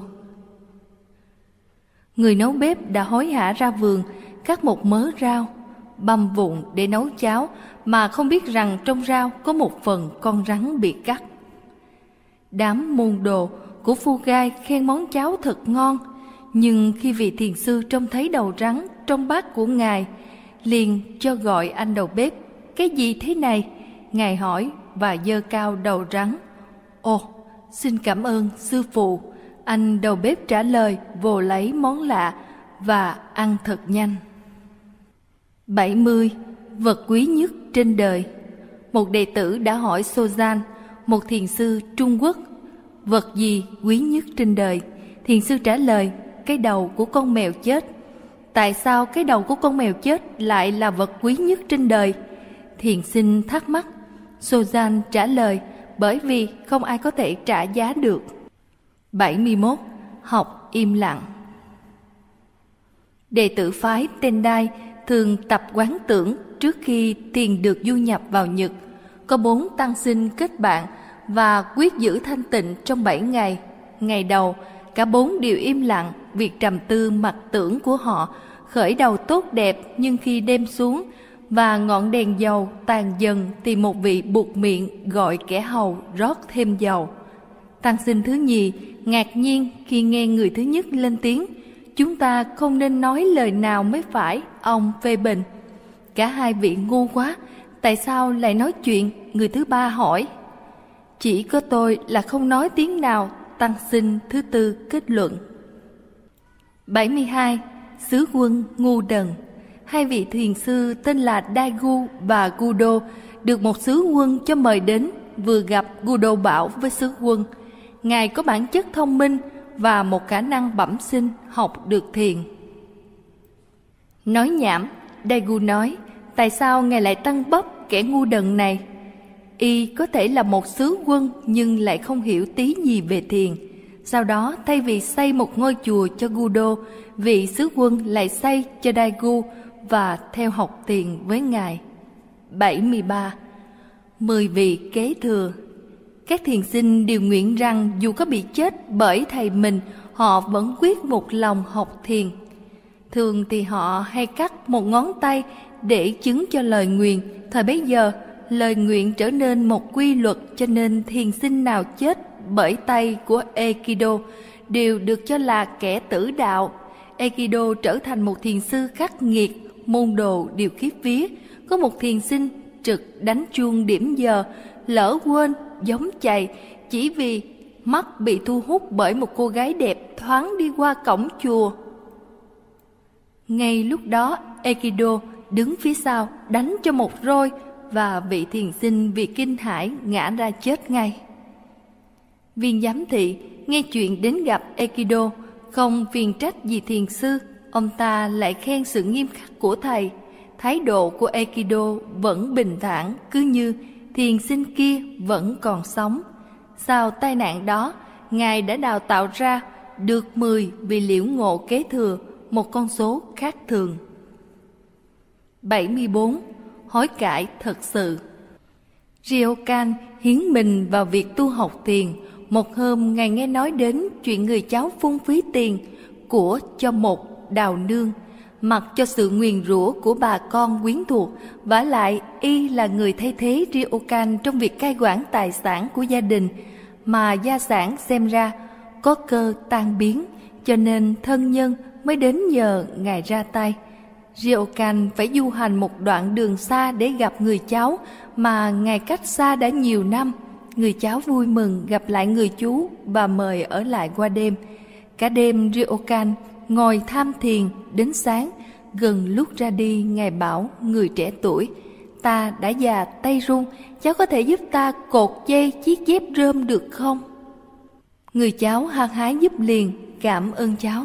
rokan kết thúc, cháu thấy không, một người trở nên già và yếu mỗi ngày, hãy bảo trọng lấy thân, xong Ryokan ra đi, không hề nhắc một lời nào đến cô đào nương hoặc lời quở trách của thân nhân, nhưng kể từ sáng hôm ấy, tính hoang ví của người cháu chấm dứt. 75. Nóng giận Một thiền sinh đến than phiền cùng ban khay, bạch thầy, con mắt cơn nóng giận không kìm được, con phải làm sao để chữa? Con có cái lạ lùng quá, ban khay trả lời, nào cho ta xem cái mà con có. Ngay bây giờ thì con không thể chỉ cho thầy thấy được, người kia trả lời. Khi nào thì con có thể chỉ nó cho ta? Ban khay hỏi. Nó nổi lên thật bất chừng, thiền sinh trả lời. Vậy thì ban khay kết luận nó không đúng là thật tướng của con. Nếu nó là thật tướng thì con đã có thể chỉ cho ta thấy nó bất cứ lúc nào. Khi con mới sinh, con không có nó và cha mẹ con đã không giao nó cho con. Hãy suy nghĩ đến điều đó. 76. Tâm đá Hogen, một thiền sư Trung Hoa, sống ở một ngôi chùa nhỏ trong làng. Một ngày kia có bốn nhà sư du hành xuất hiện và hỏi nếu họ có thể nhóm lửa ở trước sân để sưởi ấm. Trong khi nhóm lửa, Hogan nghe bọn họ bàn luận đến chủ quan và khách quan. Ngài tham gia vào và nói, có một tảng đá lớn, quý vị xem nó ở trong hay ở ngoài tâm của quý vị. Một vị tăng trả lời, theo Phật Pháp thì mọi sự vật đều là biến thái của tâm. Tôi có thể bảo rằng tảng đá ở trong tâm tôi. Vậy thì đầu của ngài phải nặng lắm, Hogan quan sát, nếu ngài phải mang mãi tảng đá như thế trong tâm. 77. Không vướng mắc vào bụi trần Zen Getsu, một thiền sư Trung Hoa vào đời nhà đường đã viết những lời khuyên này cho môn đồ. Sống giữa hồng trần nhưng giữ không bị vướng mắc bởi bụi trần là chánh đạo của kẻ tu thiền. Khi nhìn thấy ai làm lành, hãy bắt chước, khi nghe điều ác nên tránh. Ngay khi ở trong phòng tối cư xử như mình đối diện với khách quý, bộc lộ cảm quan nhưng không nên vượt quá cái thật tánh của mình. Nghèo khổ là kho báu của ngươi, không nên đánh đổi nó cho một cuộc sống dễ dãi. Một người có thể trông giống kẻ khùng nhưng chưa hẳn đã thế, biết đâu rằng y đang cẩn thận che giấu sự thông thái của mình. Đức hạnh là thành quả của sự tự chế. Đừng đánh rơi chúng từ từng trời như làm mưa hay tuyết. Lòng khiêm tốn là nền tảng của mọi đức hạnh. Hãy để cho mọi người sống gần tự biết đến bạn trước khi bạn làm cho họ biết đến. Một tấm lòng cao thượng không bao giờ trưng ra lộ liễu, lời của nó như ngọc quý vô giá, ít khi được bày biện. Đối với một người thiền sinh chân thật, mỗi ngày là một ngày may mắn, thời gian trôi qua nhưng y không bị lùi lại chẳng có sự vinh quang hay nhục nhã nào làm trùng ý. Nên khắc khe với chính mình chứ không phải với người khác, không nên bàn cãi chuyện đúng hay sai. Có vài điều dù đúng vẫn bị xem như là sai hằng bao nhiêu đời.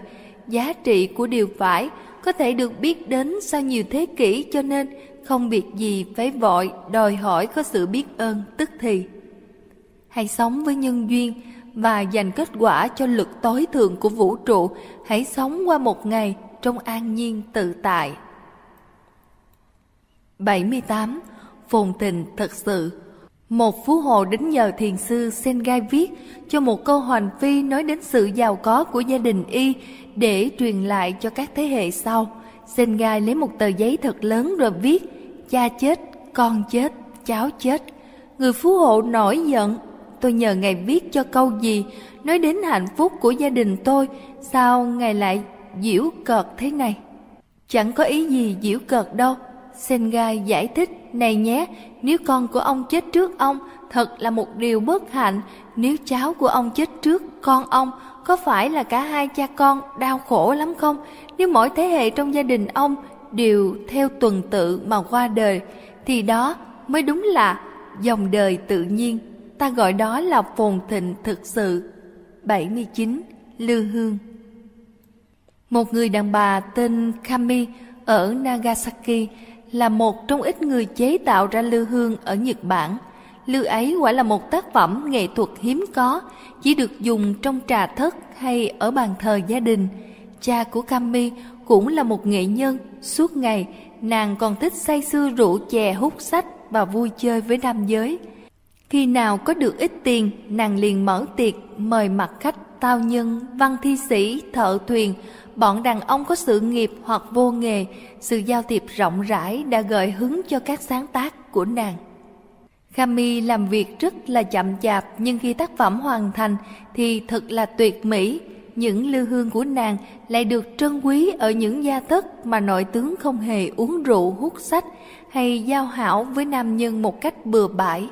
Một lần, thị trưởng của Nagasaki nhờ Kami thiết kế cho ông ta một lư hương nàng lần lửa mãi, đến hơn nửa năm.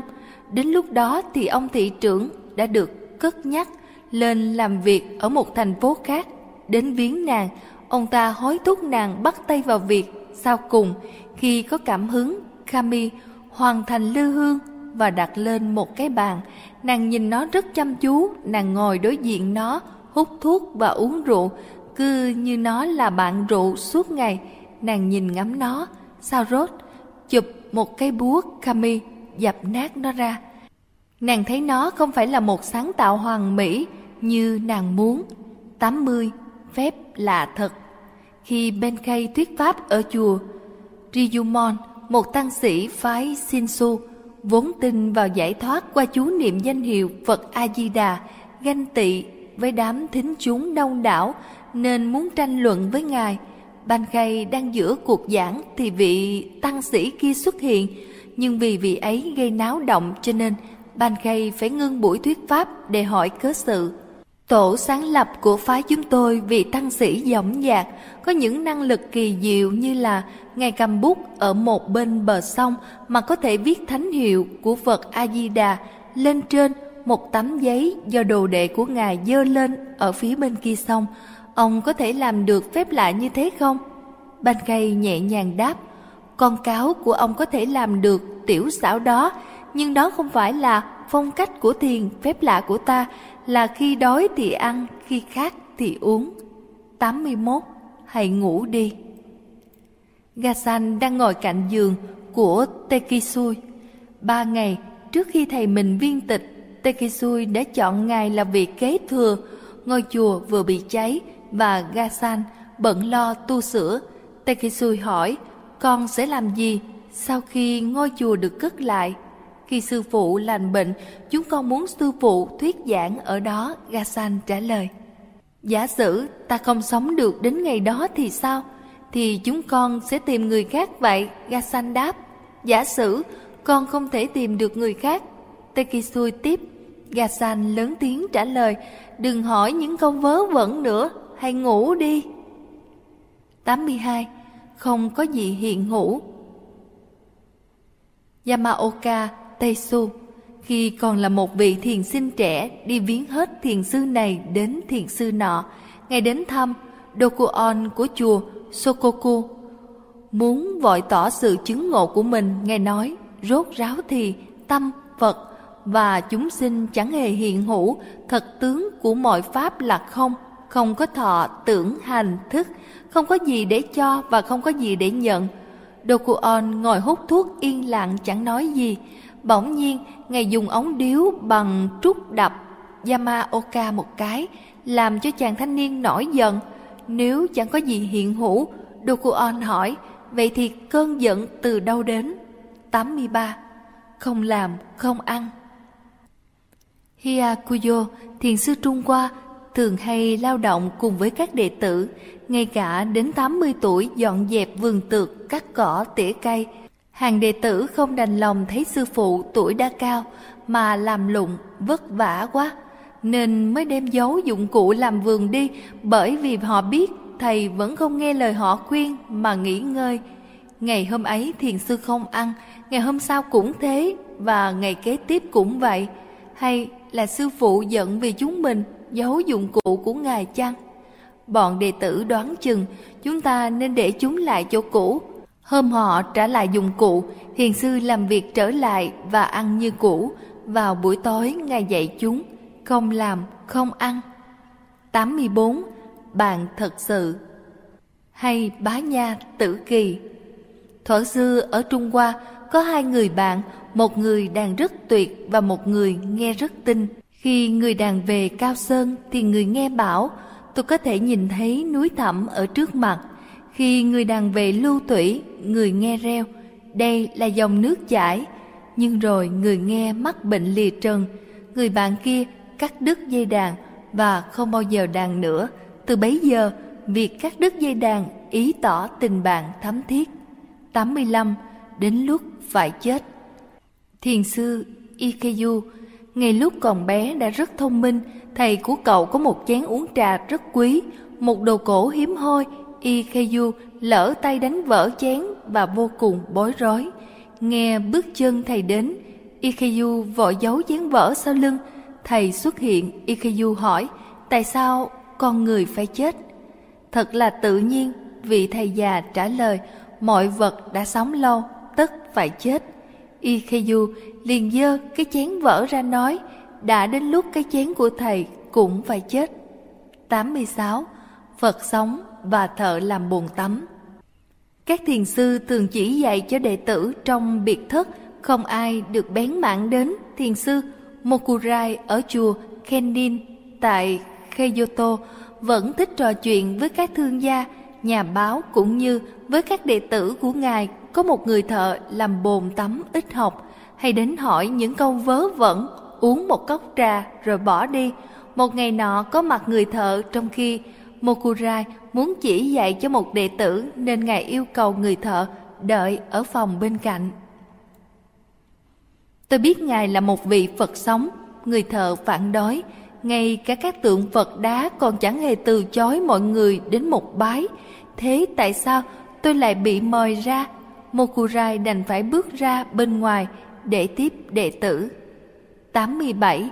Ba hạng đệ tử Thiền sư Getan sống vào cuối triều đại Tokugawa, ngày tường bảo có ba hạng đệ tử, một hạng hoàng hóa giáo lý, một hạng tu tập ở chùa và một hạng giá áo túi cơm. Gasan cũng nói như thế khi ngài còn tu học với vị thầy rất khắc khe là Tekisui. Đôi khi còn bị thầy nện cho mấy gậy, nhiều thiền sinh khác không chịu nổi đã phải bỏ đi. Gasan ở lại nói, một đệ tử soàn thì dựa oai thầy, một đệ tử khá thì ngưỡng mộ từ tâm của thầy, một đệ tử giỏi thì trở nên vững chãi hơn dưới kỷ luật của thầy. 88. Làm sao là một bài thơ chữ Hán? Một thi sĩ nổi danh người Nhật được hỏi làm thế nào để kết cấu một bài thơ chữ Hán. Thông thường một bài thơ tuyệt cú chỉ có bốn câu. Ông ta giải thích câu đầu là khởi, câu hai là thừa, câu ba là chuyển và câu bốn là hợp. Một bài ca quen thuộc của Nhật đã vẽ rõ như thế này. Hai cô con gái của người bán lụa ở Kyoto, cô chị 20 tuổi, cô em 18. Một chiến sĩ có thể giết người bằng lưỡi kiếm, nhưng các cô gái này giết đàn ông bằng đôi mắt. 89. Đối thoại thiền Các thiền sư hay huấn luyện cho đệ tử tự biểu lộ. Hai thiền viện có hai cậu bé thiền sinh được gửi gắm. Một cậu thường đi mua rau mỗi sáng, gặp cậu kia trên đường. Anh đi đâu đấy? Một cậu hỏi. Tôi đi đến bất cứ nơi nào, bàn chân dẫn dắt, cậu kia trả lời. Câu trả lời như thế làm cậu kia bối rối, bèn đến nhờ thầy mình giúp. Sáng mai, sư phụ bảo khi con gặp tên nhãi ấy, hỏi lại câu ấy, nó sẽ trả lời y như cũ thì hỏi nó, giả sử anh không có chân, vậy anh đi đâu đấy? Như thế sẽ sửa lưng được nó. Hai đứa bé gặp lại nhau sáng hôm sau. Anh đi đâu đấy? Cậu trước hỏi, tôi đi đến bất cứ nơi nào gió đưa cậu kia trả lời thế là cậu bé trước ngẩn ngơ thiểu não về tìm gặp thầy hỏi nó đi đâu nếu không có gió sư phụ mắt lũ trẻ lại gặp nhau hôm sau lần thứ ba. Anh đi đâu đấy? Cậu trước hỏi. Tôi ra chợ mua rau cậu kia trả lời. 90 cú đập chót. Tangen theo học với Sengai từ khi còn bé, khi được 20 tuổi, Ngài muốn từ giả sư phụ để tìm học thêm ở các thiền sư khác mà đối chiếu. Nhưng Sengai không cho phép. Cứ mỗi lần Tagen gợi ý, liền bị Sengai đập cho một gậy lên đầu. Sarot Tagen nhờ một sư huynh xin thầy hộ, vì sư huynh liền giúp và cho Tagen biết. Xong rồi, huynh đã sắp xếp để đệ có thể đi tầm đạo ngay. Tagen đến gặp Sengai để cảm tạ, thiền sư trả lời bằng cách đập cho đệ tử một gậy khác. Khi Tagen kể lại chuyện ấy, vị sư huynh nói, làm sao thế được, không lẽ thầy đã cho phép rồi lại đổi ý? Huynh sẽ hỏi thầy, và ông ta đi gặp sư phụ. Ta không hề hủy phép, sen gai bảo, ta chỉ muốn cho hắn một cú đập chót lên đầu để khi trở về hắn sẽ giác ngộ và ta không còn dịp để quở trách hắn nữa. 91. Mùi kiếm của Banjo Matayuro Yagiyu là con của một nhà kiếm sĩ nổi danh. Cha của y từ con vì cho rằng kiếm thuật của con mình soàn quá, khó mà đạt đến chỗ tuyệt luân. Vì thế, Matayuro đến núi Futara gặp nhà danh kiếm khác tên Banjo rồi Banjo cũng xác nhận lời phê phán của người cha, người muốn học kiếm thuật dưới sự chỉ dạy của ta. Banjo hỏi, người không đáp ứng đủ yêu cầu. Nhưng nếu tôi gắng sức làm việc bao năm thì tôi có thể trở thành thuật sư, người thanh niên văn nài, cả đời của ngươi. Banjo trả lời, tôi không thể chờ lâu như thế. Mata Yuro giải thích, tôi sẽ trải qua mọi khổ nhọc nếu Ngài dạy cho tôi, nếu tôi trở thành kẻ tôi đòi hết lòng theo Ngài thì sẽ bao lâu? Ồ, có thể là 10 năm. banjo dịu giọng. Cha của tôi sắp già, không mấy chốc tôi phải chăm sóc cho ổng. Matayuro tiếp tục, nếu tôi hết sức làm lụng thì sẽ bao lâu đạt chỗ tuyệt luân. Ồ, có thể là 30 năm, Banjo nói. Sao lại thế? Matayuro hỏi. Trước tiên ngài bảo 10 năm và nay lại 30, tôi sẽ chịu đựng mọi cực nhọc để đạt tinh thuật trong thời gian ngắn nhất. Vậy thì, Ban Vô bảo, trong trường hợp đó ngươi sẽ phải ở với ta trong 70 năm. Một kẻ hấp tấp như ngươi, khó mà học được nghề nhanh, tốt lắm, người thanh niên tuyên bố, rốt ráo hiểu rằng mình bị chỉ trích vì thiếu nhẫn nại, tôi đồng ý. Matayuro được dặn không bao giờ nói đến kiếm thuật, không bao giờ đụng đến kiếm. Y nấu cơm, rửa chén, trải giường, quét sân, dọn vườn, làm mọi thứ cho thầy mà không được nói đến kiếm thuật. Ba năm trôi qua, Matayuro vẫn lao động cực lực, nghĩ đến tương lai y lại buồn lòng, ngay cả chẳng hề được bắt đầu học môn kiếm thuật mà y thề hiến trọn đời. Nhưng một ngày kia, Banjo đi lén ra sau lưng y và nện cho một phát đau điếng với cây kiếm gỗ ngày hôm sau, trong khi Matayuro đang nấu cơm, một lần nữa, Banjo lại lao đến y bất thần. Kể từ hôm ấy, ngày cũng như đêm, Matayuro luôn cảnh giác đề phòng, cú đâm bất chợt. Không giây lát nào mà ngưng nghĩ đến mùi kiếm của Banjo. Y học thật nhanh làm sư phụ hài lòng mỉm cười, Matayuro trở thành kiếm sĩ cừ khôi nhất trong nước. 92. Thiền khơi lửa Hakuin thường kể cho các đệ tử nghe chuyện một bà lão có một cửa hàng trà, ca tụng bà ngộ được thiền. Tăng chúng không tin nên đi đến trà thất tìm cho ra lẽ. Cứ khi nào thấy họ đến là bà đã có thể nói ra ngay rằng họ đến vì trà hay để nhìn thấy sự hiu thiền của bà. Trong trường hợp thứ nhất thì bà tiếp đãi họ rất ân cần. Trong trường hợp thứ hai thì bà vẫy họ ra sao bình phong. Ngay khi họ vừa tuân theo, bà liền đập cho một phát với cây khơi lửa. Chính trong mười tăng sinh không thoát khỏi cú đập của bà. 93. Thiền của người kể chuyện Enjo là người kể chuyện có tài, những chuyện kể về tình yêu luôn làm thổn thức con tim người nghe. Khi ông ta kể đến chuyện chiến tranh thì người nghe tưởng như mình đang ở ngoài bãi chiến trường. Một ngày nọ, Encho gặp Yamaoka, một dân giả gần đạt đến bậc sư về thiền. Tôi biết. Yamaoka nói, Ngài là người kể chuyện hay nhất nước, Ngài làm cho mọi người khóc hay cười theo ý muốn. Hãy kể chuyện Cậu đào, tôi ưa thích. Khi tôi còn bé, tôi thường ngủ cạnh mẹ tôi và bà hay kể chuyện cổ tích này. Giữa chuyện thì tôi đã ngủ say, hãy kể như mẹ tôi hằng kể vậy. Encho chẳng dám kể thử ngay, ông xin cho một thời gian để nghiên cứu. Vài tháng sau, ông đến gặp Yamaoka và nói xin vui lòng cho tôi cơ hội được kể câu chuyện. Để ngày khác đi, Yamaoka trả lời. Encho lộ vẻ bất bình, ông nghiên cứu thêm nữa và muốn thử kể lại. Yamaoka từ chối máy bận. Khi Encho bắt đầu nói thì Yamaoka chận ngang nói ngày chưa giống mẹ tôi. Phải mất đến 5 năm, Encho mới kể được câu chuyện cổ tích giống như mẹ của Yamaoka đã từng kể. Theo cách đó, Yamaoka đã truyền thiền cho Encho. 94 đi đêm, nhiều đệ tử theo học thiền với thiền sư Sengai.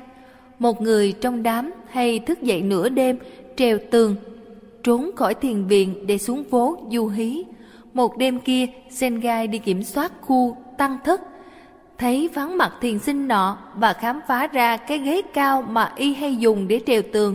Sengai lấy cái ghế đi và đứng thay vào chỗ ấy. Khi kẻ ngao du quay về, chẳng biết đến sự việc đặt chân lên đầu thầy và nhảy xuống. Khi khám phá ra mọi chuyện, y sửng sốt, sen gai bảo, khi gần sáng trời thường lạnh lắm, đừng dễ bị cảm. Người đệ tử không bao giờ ra ngoài vào ban đêm nữa. 95. Thư cho người sắp chết Bát Xui viết bức thư sau cho một trong những đệ tử của Ngài sắp viên tịch. Chân tâm của con không hề được sinh, nên nó không bao giờ diệt. Nó không phải là một hiện thực, dễ bị hủy hoại. Nó không hẳn là hư không như một khoảng trống. Nó không sắc, không tướng, nó không thọ vui hay cam khổ. Ta biết rằng con đang bị bệnh nặng, như một thiền sinh giỏi, con hãy quán chiếu đến chứng bệnh đó con có thể không hiu ai đang đau khổ mà tự hỏi mình cái gì là chân tâm chỉ quán tượng đến điều này con chẳng cần gì khác chẳng ham muốn điều chi phút cuối của con xem như vô hạn chỉ giống như một mảnh tuyết tan trong tịnh độ 96. Một giọt nước Thiền sư Ghi Sanh bảo một thiền sinh trẻ tuổi xách đến cho ngài một thùng nước để hòa lạnh bồn tắm Thiền sinh mang đến một thùng nước và sau khi làm lạnh bớt bồn tắm, y đổ phần còn lại ra đất. Đồ ngu, sư phụ mắng đệ tử. Sao con không tưới nó vào các cây? Con có quyền gì mà phí phạm ngay cả một giọt nước trong chùa này? Thiền sư trẻ đốn ngộ ngay lúc ấy, y đổi pháp danh thành Takisui, nghĩa là một giọt nước. 97 dạy chỗ rót ráo. Thời xưa ở Nhật về đêm người ta thường dùng lồng đèn tre với ngọn nến bên trong, một người mù đến viếng bạn vào ban đêm, được gia chủ biếu cho cây đèn lồng mang về. Tôi chẳng cần đèn, ông ta bảo, tối và sáng đối với tôi đều giống nhau. Tôi biết anh không cần đèn để soi đường, người bạn trả lời, nhưng nếu anh không mang đèn thì kẻ khác có thể đâm sầm vào anh, thôi hãy cầm lấy. Người mù ra đi với cây đèn lồng và chẳng bao lâu sau có người va vào ông. Hãy xem chừng trước. Ông nói lớn với người lạ bộ không thấy ngọn đèn sao? Nến của ông đã tắt ngấm rồi ông bạn à người lạ trả lời 98 không vướng mắt Kitano Kembo viện chủ của thiền viện Ehi viên tịch vào năm 1933 lúc 92 tuổi suốt đời Ngài đã giữ mình không để bị chấp trước vào vật gì. Lúc còn là một hành giả khất thực, ở tuổi 20, Ngài gặp một người đồng hành nghiện thuốc lá. Đang lúc cùng đi xuống núi, họ ngừng lại nghỉ dưới một gốc cây, kẻ đồng hành mời Ngài thuốc hút. Ngài nhận vì đang đói bụng. Thật là thích thú làm sao khi hút, Ngài nhận xét kẻ kia biếu Ngài một ống điếu khác và gói thuốc lá rồi chia tay. Kitano chợt nghĩ, nỗi thích thú này có thể gây trở ngại cho việc thiền định. Trước khi quá muộn, ta nên ngưng lại ngay, rồi Ngài liền quẳng điếu. Khi 23 tuổi, Ngài nghiên cứu kinh dịch, vũ trụ quan sâu xa nhất. Bấy giờ vào mùa đông và Ngài cần áo ấm, Ngài viết thư cho sư phụ ở cách xa hàng trăm dặm xin giúp đỡ và gửi cho một khách du lịch nhờ trao lại. Mùa đông sắp hết mà chẳng thấy thư hồi âm hay quần áo ấm đâu cả. Kitano liền bóc quẻ kinh dịch xem bức thư có đi lạc hay không.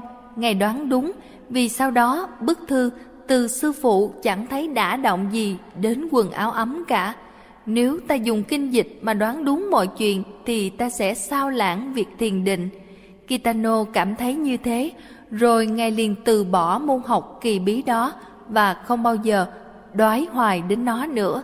Khi được 28 tuổi, Ngài học lối viết thảo truyện và thơ văn, Ngài trở thành điêu luyện đến nỗi sư phụ Ngài còn ca ngợi. Kitano suy nghĩ, nếu ta không ngừng ngay thì ta sẽ trở thành một thi sĩ mà không phải là một thiền sư, rồi Ngài chẳng bao giờ viết một bài thơ nào nữa. 99.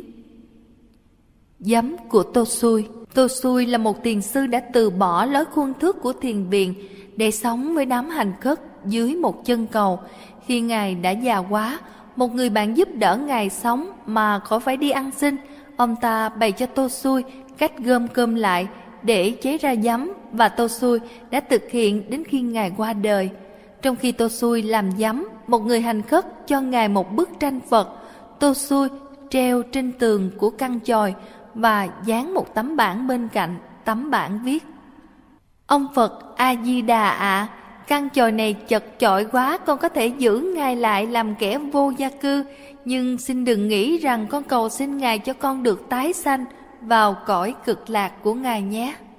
100. Ngôi chùa yên tĩnh Sochi là một thiền sư chột mắt, nhưng rạng ngời giác ngộ, Ngài dạy hàng đệ tử ở chùa Tofuku. Ngày và đêm cả ngôi chùa đều tuyệt yên tĩnh, không hề nghe một tiếng động, ngay cả việc tụng kinh cũng bị thiền sư cấm, đệ tử của Ngài chỉ làm có một việc là thiền định. Khi thiền sư viên tịch, cụ già hàng xóm nghe có tiếng chuông rung và tiếng tụng kinh, bà biết ngay rằng Sochi đã khuất núi. 101 Thiền của Phật.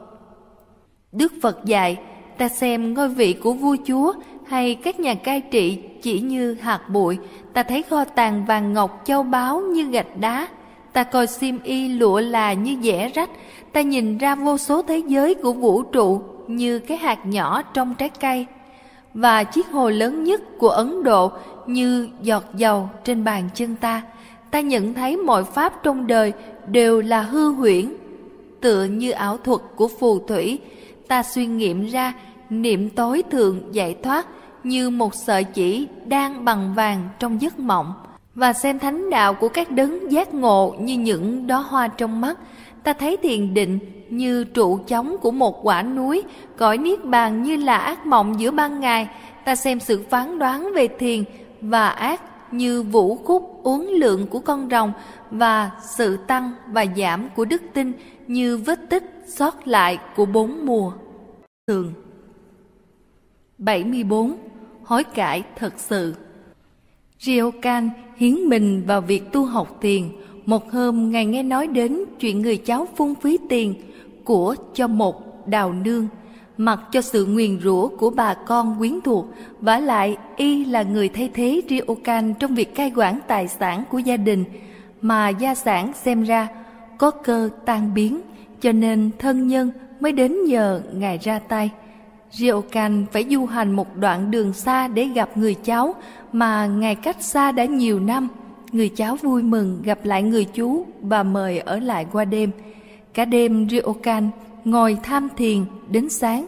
Gần lúc ra đi, ngài bảo người trẻ tuổi, ta đã già tay run, cháu có thể giúp ta cột dây chiếc dép rơm được không? Người cháu hăng hái giúp liền, cảm ơn cháu. Ryokan kết thúc, cháu thấy không, một người trở nên già và yếu mỗi ngày, hãy bảo trọng lấy thân, xong Ryokan ra đi, không hề nhắc một lời nào đến cô đào nương hoặc lời quở trách của thân nhân, nhưng kể từ sáng hôm ấy, tính hoang ví của người cháu chấm dứt. 75. Nóng giận Một thiền sinh đến than phiền, cùng ban khay, bạch thầy, con mắt cơn nóng giận không kìm được, con phải làm sao để chữa? Con có cái lạ lùng quá, ban Khay trả lời, nào cho ta xem cái mà con có. Ngay bây giờ thì con không thể chỉ cho thầy thấy được, người kia trả lời. Khi nào thì con có thể chỉ nó cho ta? Banh Khay hỏi. Nó nổi lên thật bất chừng, thiền sinh trả lời. Vậy thì, Banh Khay kết luận, nó không đúng là thật tướng của con. Nếu nó là thật tướng thì con đã có thể chỉ cho ta thấy nó bất cứ lúc nào khi con mới sinh còn không có nó bà cha mẹ con đã không giao nó cho con hãy suy nghĩ đến điều đó 76. Tâm đá Hogen, một thiền sư Trung Hoa, sống ở một ngôi chùa nhỏ trong làng. Một ngày kia có bốn nhà sư du hành xuất hiện và hỏi nếu họ có thể nhóm lửa ở trước sân để sưởi ấm. Trong khi nhóm lửa, Hogan nghe bọn họ bàn luận đến chủ quan và khách quan.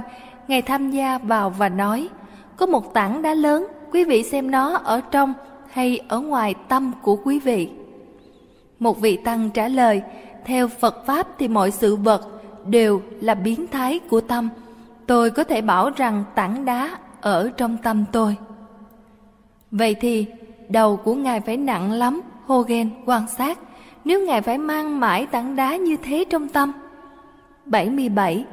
Không vướng mắc vào bụi trần Zen Getsu, một thiền sư Trung Hoa vào đời nhà đường đã viết những lời khuyên này cho môn đồ. Sống giữa hồng trần nhưng giữ không bị vướng mắc bởi bụi trần là chánh đạo của kẻ tu thiền. Khi nhìn thấy ai làm lành, hãy bắt chước, khi nghe điều ác nên tránh, ngay khi ở trong phòng tối cư xử như mình đối diện với khách quý, bộc lộ cảm quan nhưng không nên vượt quá cái thật tánh của mình. Nghèo khổ là kho báu của ngươi, không nên đánh đổi nó cho một cuộc sống dễ dãi. Một người có thể trông giống kẻ khùng nhưng chưa hẳn đã thế, biết đâu rằng y đang cẩn thận che giấu sự thông thái của mình. Đức hạnh là thành quả của sự tự chế. Đừng đánh rơi chúng từ từng trời như làm mưa hay tuyết. Lòng khiêm tốn là nền tảng của mọi đức hạnh. Hãy để cho mọi người sống gần tự biết đến bạn trước khi bạn làm cho họ biết đến. Một tấm lòng cao thượng không bao giờ trưng ra lộ liễu, lời của nó như ngọc quý vô giá, ít khi được bày biện. Đối với một người thiền sinh chân thật, mỗi ngày là một ngày may mắn, thời gian trôi qua nhưng y không bị lùi lại chẳng có sự vinh quang hay nhục nhã nào làm trùng ý. Nên khắc khe với chính mình chứ không phải với người khác, không nên bàn cãi chuyện đúng hay sai. Có vài điều dù đúng vẫn bị xem như là sai hằng bao nhiêu đời. Giá trị của điều phải có thể được biết đến sau nhiều thế kỷ cho nên không việc gì phải vội đòi hỏi có sự biết ơn tức thì. Hãy sống với nhân duyên và dành kết quả cho lực tối thượng của vũ trụ, hãy sống qua một ngày trong an nhiên tự tại. 78. Phồn tình thật sự Một phú hộ đến nhờ thiền sư Sengai viết cho một câu hoành phi nói đến sự giàu có của gia đình y để truyền lại cho các thế hệ sau. Sengai lấy một tờ giấy thật lớn rồi viết cha chết, con chết, cháu chết. Người phú hộ nổi giận, tôi nhờ ngài viết cho câu gì, nói đến hạnh phúc của gia đình tôi, sao ngài lại diễu cợt thế này? Chẳng có ý gì diễu cợt đâu. Sengai giải thích, này nhé, nếu con của ông chết trước ông, thật là một điều bất hạnh. Nếu cháu của ông chết trước con ông, có phải là cả hai cha con đau khổ lắm không? Nếu mỗi thế hệ trong gia đình ông đều theo tuần tự mà qua đời thì đó mới đúng là dòng đời tự nhiên ta gọi đó là phồn thịnh thực sự 79 Lư Hương Một người đàn bà tên Kami ở Nagasaki là một trong ít người chế tạo ra lư hương ở Nhật Bản. Lư ấy quả là một tác phẩm nghệ thuật hiếm có, chỉ được dùng trong trà thất hay ở bàn thờ gia đình. Cha của Kami cũng là một nghệ nhân, suốt ngày nàng còn thích say sưa rượu chè hút sách và vui chơi với nam giới. Khi nào có được ít tiền, nàng liền mở tiệc mời mặt khách tao nhân, văn thi sĩ, thợ thuyền, bọn đàn ông có sự nghiệp hoặc vô nghề, sự giao thiệp rộng rãi đã gợi hứng cho các sáng tác của nàng. kami làm việc rất là chậm chạp nhưng khi tác phẩm hoàn thành thì thật là tuyệt mỹ, những lưu hương của nàng lại được trân quý ở những gia thất mà nội tướng không hề uống rượu hút sách hay giao hảo với nam nhân một cách bừa bãi. Một lần, thị trưởng của Nagasaki nhờ Kami thiết kế cho ông ta một lư hương, nàng lần lửa mãi, đến hơn nửa năm. Đến lúc đó thì ông thị trưởng đã được cất nhắc lên làm việc ở một thành phố khác. Đến viếng nàng, Ông ta hối thúc nàng bắt tay vào việc, sau cùng khi có cảm hứng, Kami hoàn thành lư hương và đặt lên một cái bàn. Nàng nhìn nó rất chăm chú, nàng ngồi đối diện nó, hút thuốc và uống rượu, cứ như nó là bạn rượu suốt ngày. Nàng nhìn ngắm nó, sao rốt, chụp một cái búa Kami, dập nát nó ra. Nàng thấy nó không phải là một sáng tạo hoàn mỹ như nàng muốn. 80 phép là thật. Khi Benkei thuyết pháp ở chùa Riyumon, một tăng sĩ phái Shinsu, vốn tin vào giải thoát qua chú niệm danh hiệu Phật A-di-đà, ganh tị với đám thính chúng đông đảo nên muốn tranh luận với ngài.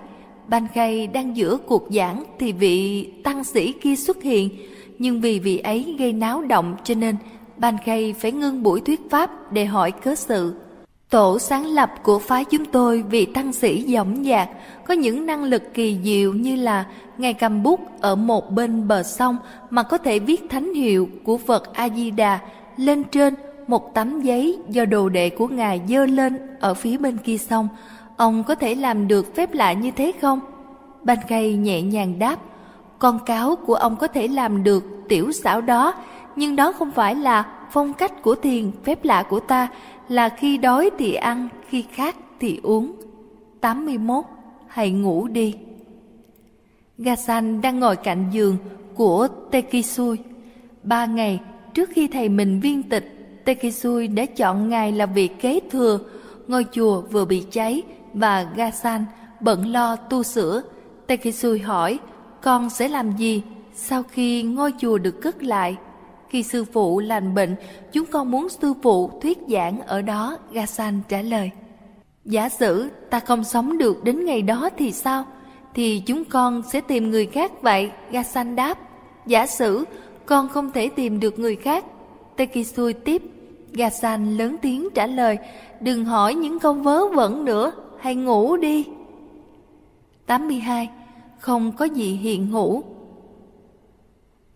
Yamaoka Teisu khi còn là một vị thiền sinh trẻ đi viếng hết thiền sư này đến thiền sư nọ, ngày đến thăm Dokuon của chùa Sokoku.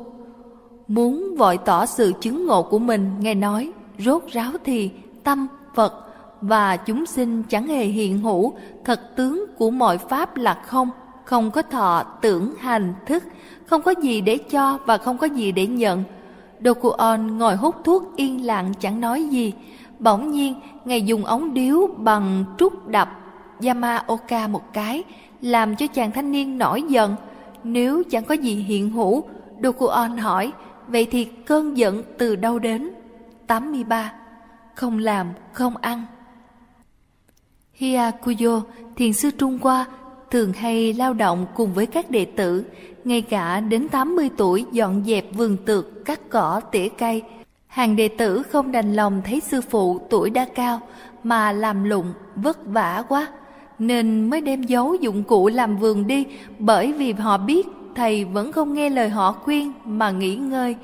Ngày hôm ấy thiền sư không ăn, ngày hôm sau cũng thế và ngày kế tiếp cũng vậy. Hay là sư phụ giận vì chúng mình giấu dụng cụ của ngài chăng?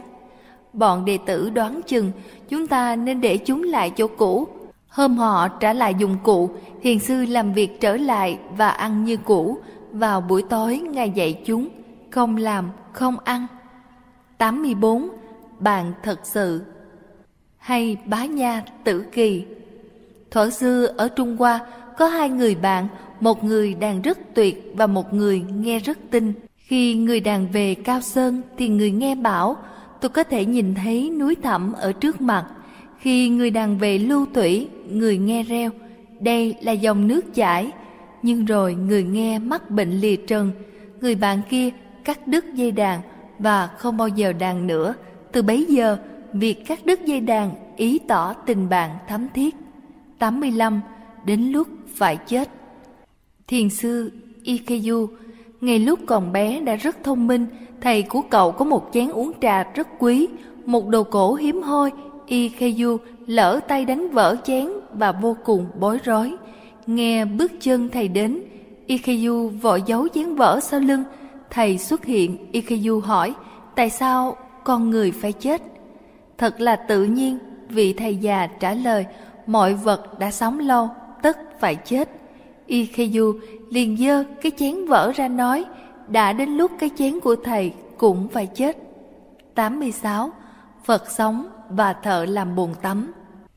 Các thiền sư thường chỉ dạy cho đệ tử trong biệt thất không ai được bén mảng đến thiền sư Mokurai ở chùa Kenin tại Kyoto vẫn thích trò chuyện với các thương gia, nhà báo cũng như với các đệ tử của ngài có một người thợ làm bồn tắm ít học hay đến hỏi những câu vớ vẩn uống một cốc trà rồi bỏ đi một ngày nọ có mặt người thợ trong khi Mokurai muốn chỉ dạy cho một đệ tử nên ngài yêu cầu người thợ đợi ở phòng bên cạnh. Tôi biết ngài là một vị Phật sống, người thợ phản đối. ngay cả các tượng Phật đá còn chẳng hề từ chối mọi người đến một bái. Thế tại sao tôi lại bị mời ra? Mokurai đành phải bước ra bên ngoài để tiếp đệ tử. 87. Ba hạng đệ tử Thiền sư Getan sống vào cuối triều đại Tokugawa, ngày thường bảo có ba hạng đệ tử, một hạng hoàng hóa giáo lý, một hạng tu tập ở chùa và một hạng giá áo túi cơm. Gasan cũng nói như thế khi ngài còn tu học với vị thầy rất khắc khe là Taikisui. Đôi khi còn bị thầy nện cho mấy gậy, nhiều thiền sinh khác không chịu nổi đã phải bỏ đi. Gasan ở lại nói, một đệ tử soàn thì dựa oai thầy, một đệ tử khá thì ngưỡng mộ từ tâm của thầy, một đệ tử giỏi thì trở nên vững chãi hơn dưới kỷ luật của thầy. 88. Làm sao là một bài thơ chữ Hán? Một thi sĩ nổi danh người Nhật được hỏi làm thế nào để kết cấu một bài thơ chữ Hán. Thông thường một bài thơ tuyệt cú chỉ có bốn câu. Ông ta giải thích câu đầu là khởi, câu hai là thừa, câu ba là chuyển và câu bốn là hợp. Một bài ca quen thuộc của Nhật đã vẽ rõ như thế này. Hai cô con gái của người bán lụa ở Kyoto, cô chị 20 tuổi, cô em 18. Một chiến sĩ có thể giết người bằng lưỡi kiếm, nhưng các cô gái này giết đàn ông bằng đôi mắt. 89. Đối thoại thiền Các thiền sư hay huấn luyện cho đệ tử tự biểu lộ. Hai thiền viện có hai cậu bé thiền sinh được gửi gắm. Một cậu thường đi mua rau mỗi sáng, gặp cậu kia trên đường. Anh đi đâu đấy? Một cậu hỏi. Tôi đi đến bất cứ nơi nào, bàn chân dẫn dắt, cậu kia trả lời. Câu trả lời như thế làm cậu kia bối rối, bèn đến nhờ thầy mình giúp. Sáng mai, sư phụ bảo khi con gặp tin nhãi ấy, hỏi lại câu ấy, nó sẽ trả lời y như cũ thì hỏi nó, giả sử anh không có chân, vậy anh đi đâu đấy? Như thế sẽ sửa lưng được nó. Hai đứa bé gặp lại nhau sáng hôm sau. Anh đi đâu đấy? Cậu trước hỏi, tôi đi đến bất cứ nơi nào gió đưa. Cậu kia trả lời thế là cậu bé trước ngẩn ngơ thiểu não về tìm gặp thầy. Hỏi nó đi đâu nếu không có gió sư phụ mách. Lũ trẻ lại gặp nhau hôm sau lần thứ ba. Anh đi đâu đấy? Cậu trước hỏi tôi ra chợ mua rau cậu kia trả lời 90 cú đập chót Tangen theo học với Sengai từ khi còn bé, khi được 20 tuổi, Ngài muốn từ giả sư phụ để tìm học thêm ở các thiền sư khác mà đối chiếu. Nhưng Sengai không cho phép. Cứ mỗi lần Tangen gợi ý, liền bị Sengai đập cho một gậy lên đầu. Sarot Tagen nhờ một sư huynh xin thầy hộ, vì sư huynh liền giúp và cho Tagen biết. Xong rồi, huynh đã sắp xếp để đệ có thể đi tầm đạo ngay. Tagen đến gặp Sengai để cảm tạ, thiền sư trả lời bằng cách đập cho đệ tử một gậy khác. Khi Tagen kể lại chuyện ấy, vị sư huynh nói, làm sao thế được, không lẽ thầy đã cho phép rồi lại đổi ý?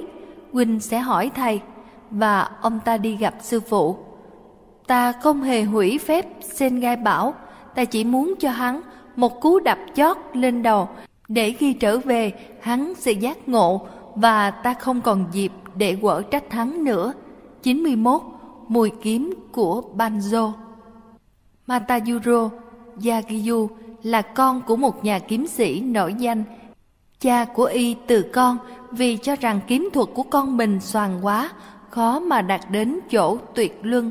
Vì thế, Mata Yuro đến núi Futara gặp nhà danh kiếm khác tên Banjo rồi Banjo cũng xác nhận lời phê phán của người cha. Người muốn học kiếm thuật dưới sự chỉ dạy của ta. Banjo hỏi, người không đáp ứng đủ yêu cầu. Nhưng nếu tôi gắng sức làm việc bao năm thì tôi có thể trở thành thuật sư, người thanh niên văn nài, cả đời của ngươi. Banjo trả lời, tôi không thể chờ lâu như thế. Mata Yuro giải thích, tôi sẽ trải qua mọi khổ nhọc nếu Ngài dạy cho tôi, nếu tôi trở thành kẻ tôi đòi hết lòng theo Ngài thì sẽ bao lâu? Ồ, có thể là 10 năm. Banjo dịu giọng, cha của tôi sắp già, không mấy chốc tôi phải chăm sóc cho ổng. Matayuro tiếp tục, nếu tôi hết sức làm lụng thì sẽ bao lâu đạt chỗ tuyệt luân. Ồ, có thể là 30 năm, Banjo nói. Sao lại thế? Matayuro hỏi, trước tiên ngài bảo 10 năm và nay lại 30, tôi sẽ chịu đựng mọi cực nhọc để đạt tinh thuật trong thời gian ngắn nhất. Vậy thì, Banjo bảo, trong trường hợp đó ngươi sẽ phải ở với ta trong 70 năm. Một kẻ hấp tấp như ngươi, khó mà học được nghề nhanh, tốt lắm, người thanh niên tuyên bố, rốt ráo hiểu rằng mình bị chỉ trích vì thiếu nhẫn nại, tôi đồng ý. Matayuro được dặn không bao giờ nói đến kiếm thuật, không bao giờ đụng đến kiếm.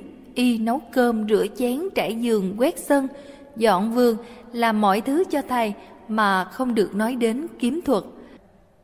Ba năm trôi qua, Matayuro vẫn lao động cực lực, nghĩ đến tương lai y lại buồn lòng, ngay cả chẳng hề được bắt đầu học môn kiếm thuật mà y thề hiến trọn đời. Nhưng một ngày kia, Banjo đi lén ra sau lưng y và nện cho một phát đau điến với cây kiếm gỗ. Ngày hôm sau trong khi Matayuro đang nấu cơm một lần nữa Banjo lại lao đến y bất thần kể từ hôm ấy. Ngày cũng như đêm Matayuro luôn cảnh giác đề phòng cú đâm bất chợt không giây lát nào mà ngưng nghĩ đến mùi kiếm của Banjo Y học thật nhanh làm sư phụ hài lòng mỉm cười, Matayuro trở thành kiếm sĩ cừ khôi nhất trong nước. 92. Thiền khơi lửa Hakuin thường kể cho các đệ tử nghe chuyện một bà lão có một cửa hàng trà, ca tụng bà ngộ được thiền. Tăng chúng không tin nên đi đến trà thất tìm cho ra lẽ. Cứ khi nào thấy họ đến là bà đã có thể nói ra ngay rằng họ đến vì trà hay để nhìn thấy sự hiu thiền của bà. Trong trường hợp thứ nhất thì bà tiếp đãi họ rất ân cần. Trong trường hợp thứ hai thì bà vẫy họ ra sao bình phong. Ngay khi họ vừa tuân theo, bà liền đập cho một phát với cây khơi lửa. Chính trong mười tăng sinh không thoát khỏi cú đập của bà.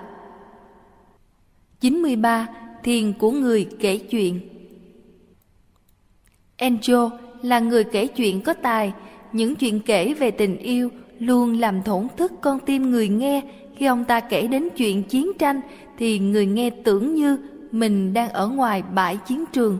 Một ngày nọ, enjo gặp Yamaoka, một dân giả gần đạt đến bậc sư về thiền. Tôi biết. Yamaoka nói, Ngài là người kể chuyện hay nhất nước, Ngài làm cho mọi người khóc hay cười theo ý muốn. Hãy kể chuyện Cậu đào, tôi ưa thích. Khi tôi còn bé, tôi thường ngủ cạnh mẹ tôi và bà hay kể chuyện cổ tích này. Giữa chuyện thì tôi đã ngủ say, hãy kể như mẹ tôi hằng kể vậy. Encho chẳng dám kể thử ngay, ông xin cho một thời gian để nghiên cứu. Vài tháng sau, ông đến gặp Yamaoka và nói xin vui lòng cho tôi cơ hội được kể câu chuyện. Để ngày khác đi, Yamaoka trả lời. Encho lộ vẻ bất bình, ông nghiên cứu thêm nữa và muốn thử kể lại. Yamaoka từ chối mấy bận. Khi Encho bắt đầu nói thì Yamaoka chận ngang nói, ngày chưa giống mẹ tôi. Phải mất đến 5 năm, Encho mới kể được câu chuyện cổ tích giống như mẹ của Yamaoka đã từng kể. Theo cách đó, Yamaoka đã truyền thiền cho Encho. 94 đi đêm, nhiều đệ tử theo học thiền với thiền sư Sengai. Một người trong đám hay thức dậy nửa đêm, trèo tường, trốn khỏi thiền viện để xuống phố du hí. Một đêm kia, Sengai đi kiểm soát khu tăng thất, thấy vắng mặt thiền sinh nọ và khám phá ra cái ghế cao mà y hay dùng để trèo tường. Senga lấy cái ghế đi và đứng thay vào chỗ ấy. Khi kẻ ngao du quay về, chẳng biết đến sự việc, đặt chân lên đầu thầy và nhảy xuống. Khi khám phá ra mọi chuyện, y sửng sốt, Sengai bảo, khi gần sáng trời thường lạnh lắm, đừng dễ bị cảm. Người đệ tử không bao giờ ra ngoài vào ban đêm nữa. 95. Thư cho người sắp chết Bát Xui viết bức thư sau cho một trong những đệ tử của Ngài sắp viên tịch. Chân tâm của con không hề được sinh, nên nó không bao giờ diệt. Nó không phải là một hiện thực. Dễ bị hủy hoại. Nó không hẳn là hư không như một khoảng trống. Nó không sắc, không tướng, nó không thọ vui hay cam khổ. Ta biết rằng con đang bị bệnh nặng, như một thiền sinh giỏi, con hãy quán chiếu đến chứng bệnh đó con có thể không hiêu ai đang đau khổ, mà tự hỏi mình cái gì là chân tâm. Chỉ quán tượng đến điều này, con chẳng cần gì khác, chẳng ham muốn điều chi, phút cuối của con xem như vô hạn, chỉ giống như một mảnh tuyết tan trong tịnh độ. 96. Một giọt nước. Thiền sư Ghi Sanh bảo một thiền sinh trẻ tuổi xách đến cho ngài một thùng nước để hòa lạnh bồn tắm. Thiền sinh mang đến một thùng nước và sau khi làm lạnh bớt bồn tắm, y đổ phần còn lại ra đất. Đồ ngu, sư phụ mắng đệ tử. Sao con không tưới nó vào các cây? Con có quyền gì mà phí phạm ngay cả một giọt nước trong chùa này? Thiền sư trẻ đốn ngộ ngay lúc ấy, y đổi pháp danh thành Taikisui, nghĩa là một giọt nước. 97 dạy chỗ rót ráo. Thời xưa ở Nhật về đêm người ta thường dùng lồng đèn tre với ngọn nến bên trong, một người mù đến viếng bạn vào ban đêm, được gia chủ biếu cho cây đèn lồng mang về. Tôi chẳng cần đèn, ông ta bảo, tối và sáng đối với tôi đều giống nhau. Tôi biết anh không cần đèn để soi đường, người bạn trả lời, nhưng nếu anh không mang đèn thì kẻ khác có thể đâm sầm vào anh, thôi hãy cầm lấy người mù ra đi với cây đèn lồng, và chẳng bao lâu sau, có người va vào ông. Hãy xem chừng trước. Ông nói lớn với người lạ, bộ không thấy ngọn đèn sao? Nến của ông đã tắt ngấm rồi ông bạn à. Người lạ trả lời 98 không vướng mắt Kitano Kembo, viện chủ của thiền viện Ehi, viên tịch vào năm 1933 lúc 92 tuổi suốt đời Ngài đã giữ mình không để bị chấp trước vào vật gì. Lúc còn là một hành giả khất thực, ở tuổi 20, Ngài gặp một người đồng hành nghiện thuốc lá. Đang lúc cùng đi xuống núi, họ ngừng lại nghỉ dưới một gốc cây, kẻ đồng hành mời Ngài thuốc hút. Ngài nhận vì đang đói bụng. Thật là thích thú làm sao khi hút, Ngài nhận xét, kẻ kia biếm Ngài một ống điếu khác và gói thuốc lá rồi chia tay. Kitano chợt nghĩ nỗi thích thú này có thể gây trở ngại cho việc thiền định. Trước khi quá muộn ta nên ngưng lại ngay, rồi Ngài liền quẳng điếu. Khi 23 tuổi, Ngài nghiên cứu kinh dịch, vũ trụ quan sâu xa nhất. Bấy giờ vào mùa đông và Ngài cần áo ấm, Ngài viết thư cho sư phụ ở cách xa hàng trăm dặm xin giúp đỡ và gửi cho một khách du lịch nhờ trao lại. Mùa đông sắp hết mà chẳng thấy thư hồi âm hay quần áo ấm đâu cả. Kitano liền bóc quẻ kinh dịch xem bức thư có đi lạc hay không. Ngài đoán đúng vì sau đó bức thư từ sư phụ chẳng thấy đã động gì đến quần áo ấm cả. Nếu ta dùng kinh dịch mà đoán đúng mọi chuyện thì ta sẽ sao lãng việc thiền định. Kitano cảm thấy như thế, rồi ngài liền từ bỏ môn học kỳ bí đó và không bao giờ đoái hoài đến nó nữa. Khi được 28 tuổi, ngày học lối viết thảo truyện và thơ văn, ngày trở thành điêu luyện đến nỗi sư phụ Ngài còn ca ngợi. Kitano suy nghĩ, nếu ta không ngừng ngay thì ta sẽ trở thành một thi sĩ mà không phải là một thiền sư, rồi Ngài chẳng bao giờ viết một bài thơ nào nữa. 99. Giấm của Tô Xui Tô Xui là một thiền sư đã từ bỏ lối khuôn thước của thiền viện để sống với đám hành khất dưới một chân cầu. Khi Ngài đã già quá, một người bạn giúp đỡ Ngài sống mà khỏi phải đi ăn xin. Ông ta bày cho Tô Xui cách gom cơm lại để chế ra giấm và tô xui đã thực hiện đến khi Ngài qua đời. Trong khi tô xui làm giấm, một người hành khất cho Ngài một bức tranh Phật.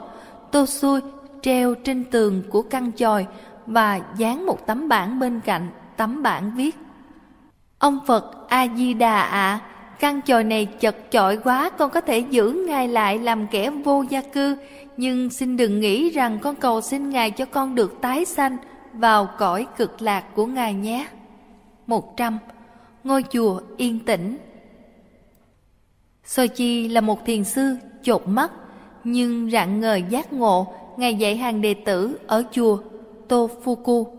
Ngày và đêm cả ngôi chùa đều tuyệt yên tĩnh, không hề nghe một tiếng động, ngay cả việc tụng kinh cũng bị thiền sư cấm, đệ tử của Ngài chỉ làm có một việc là thiền định.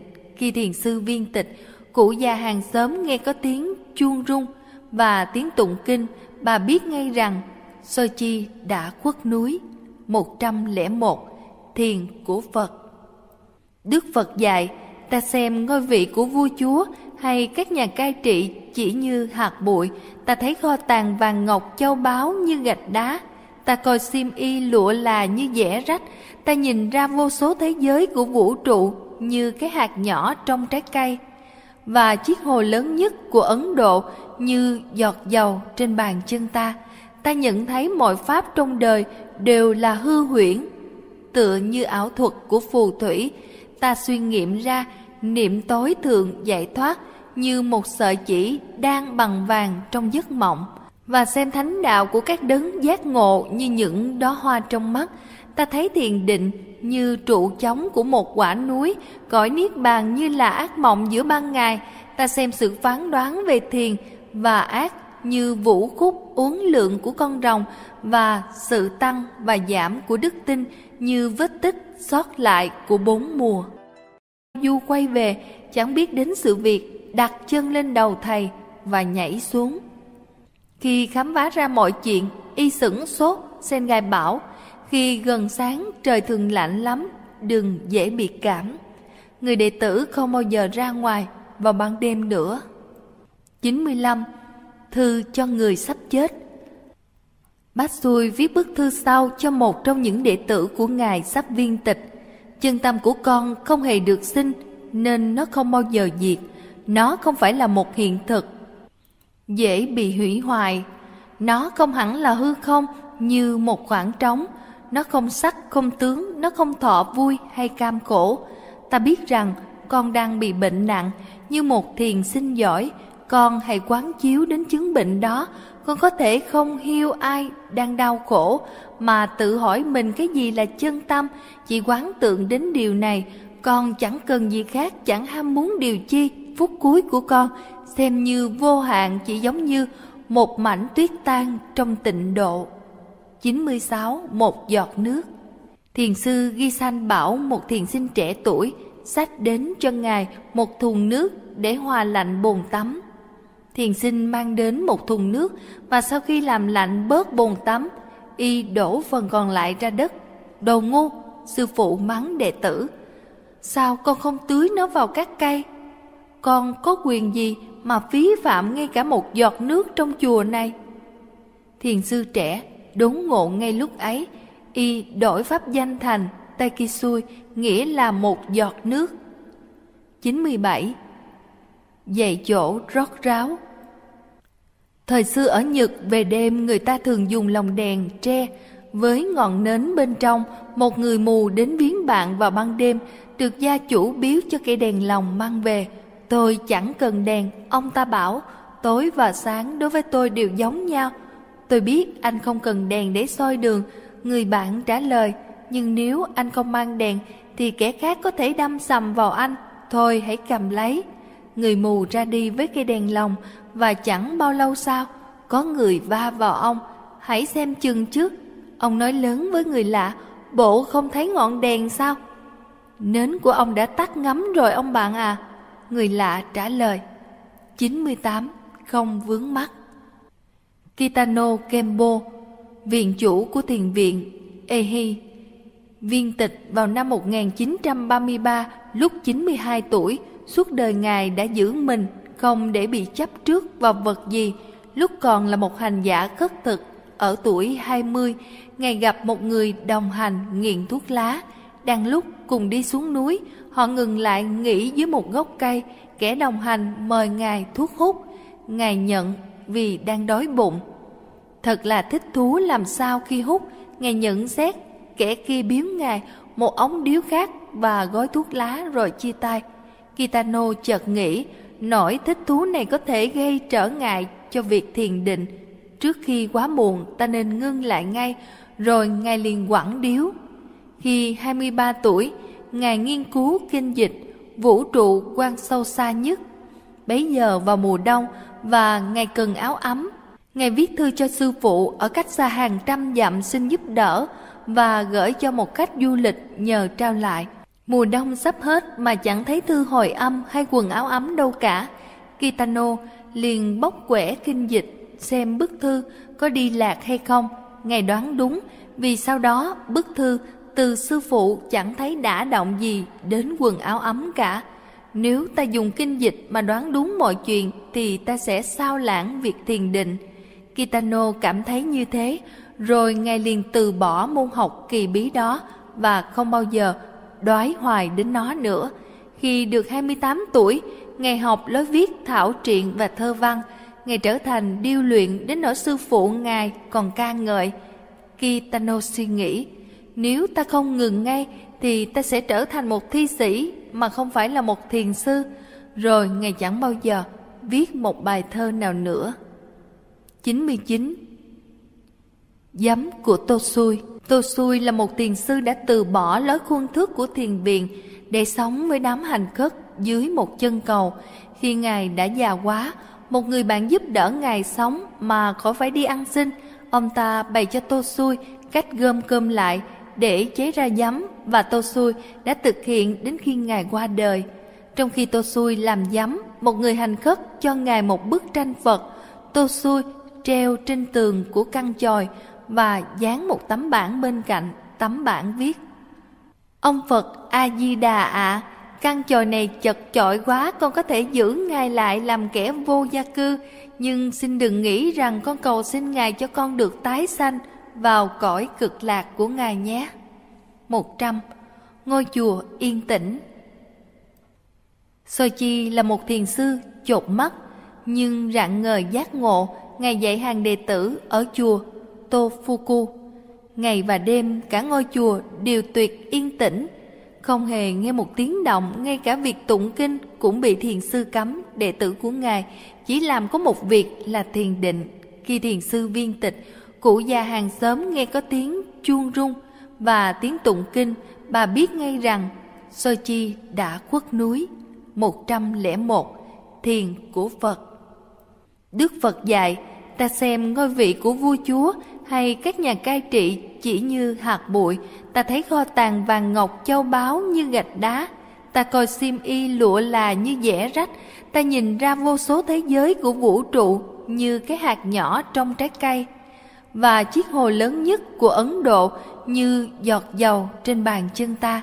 Ta nhận thấy mọi pháp trong đời đều là hư huyễn, tựa như ảo thuật của phù thủy, ta suy nghiệm ra niệm tối thượng giải thoát như một sợi chỉ đang bằng vàng trong giấc mộng và xem thánh đạo của các đấng giác ngộ như những đóa hoa trong mắt ta thấy thiền định như trụ chống của một quả núi, cõi niết bàn như là ác mộng giữa ban ngày.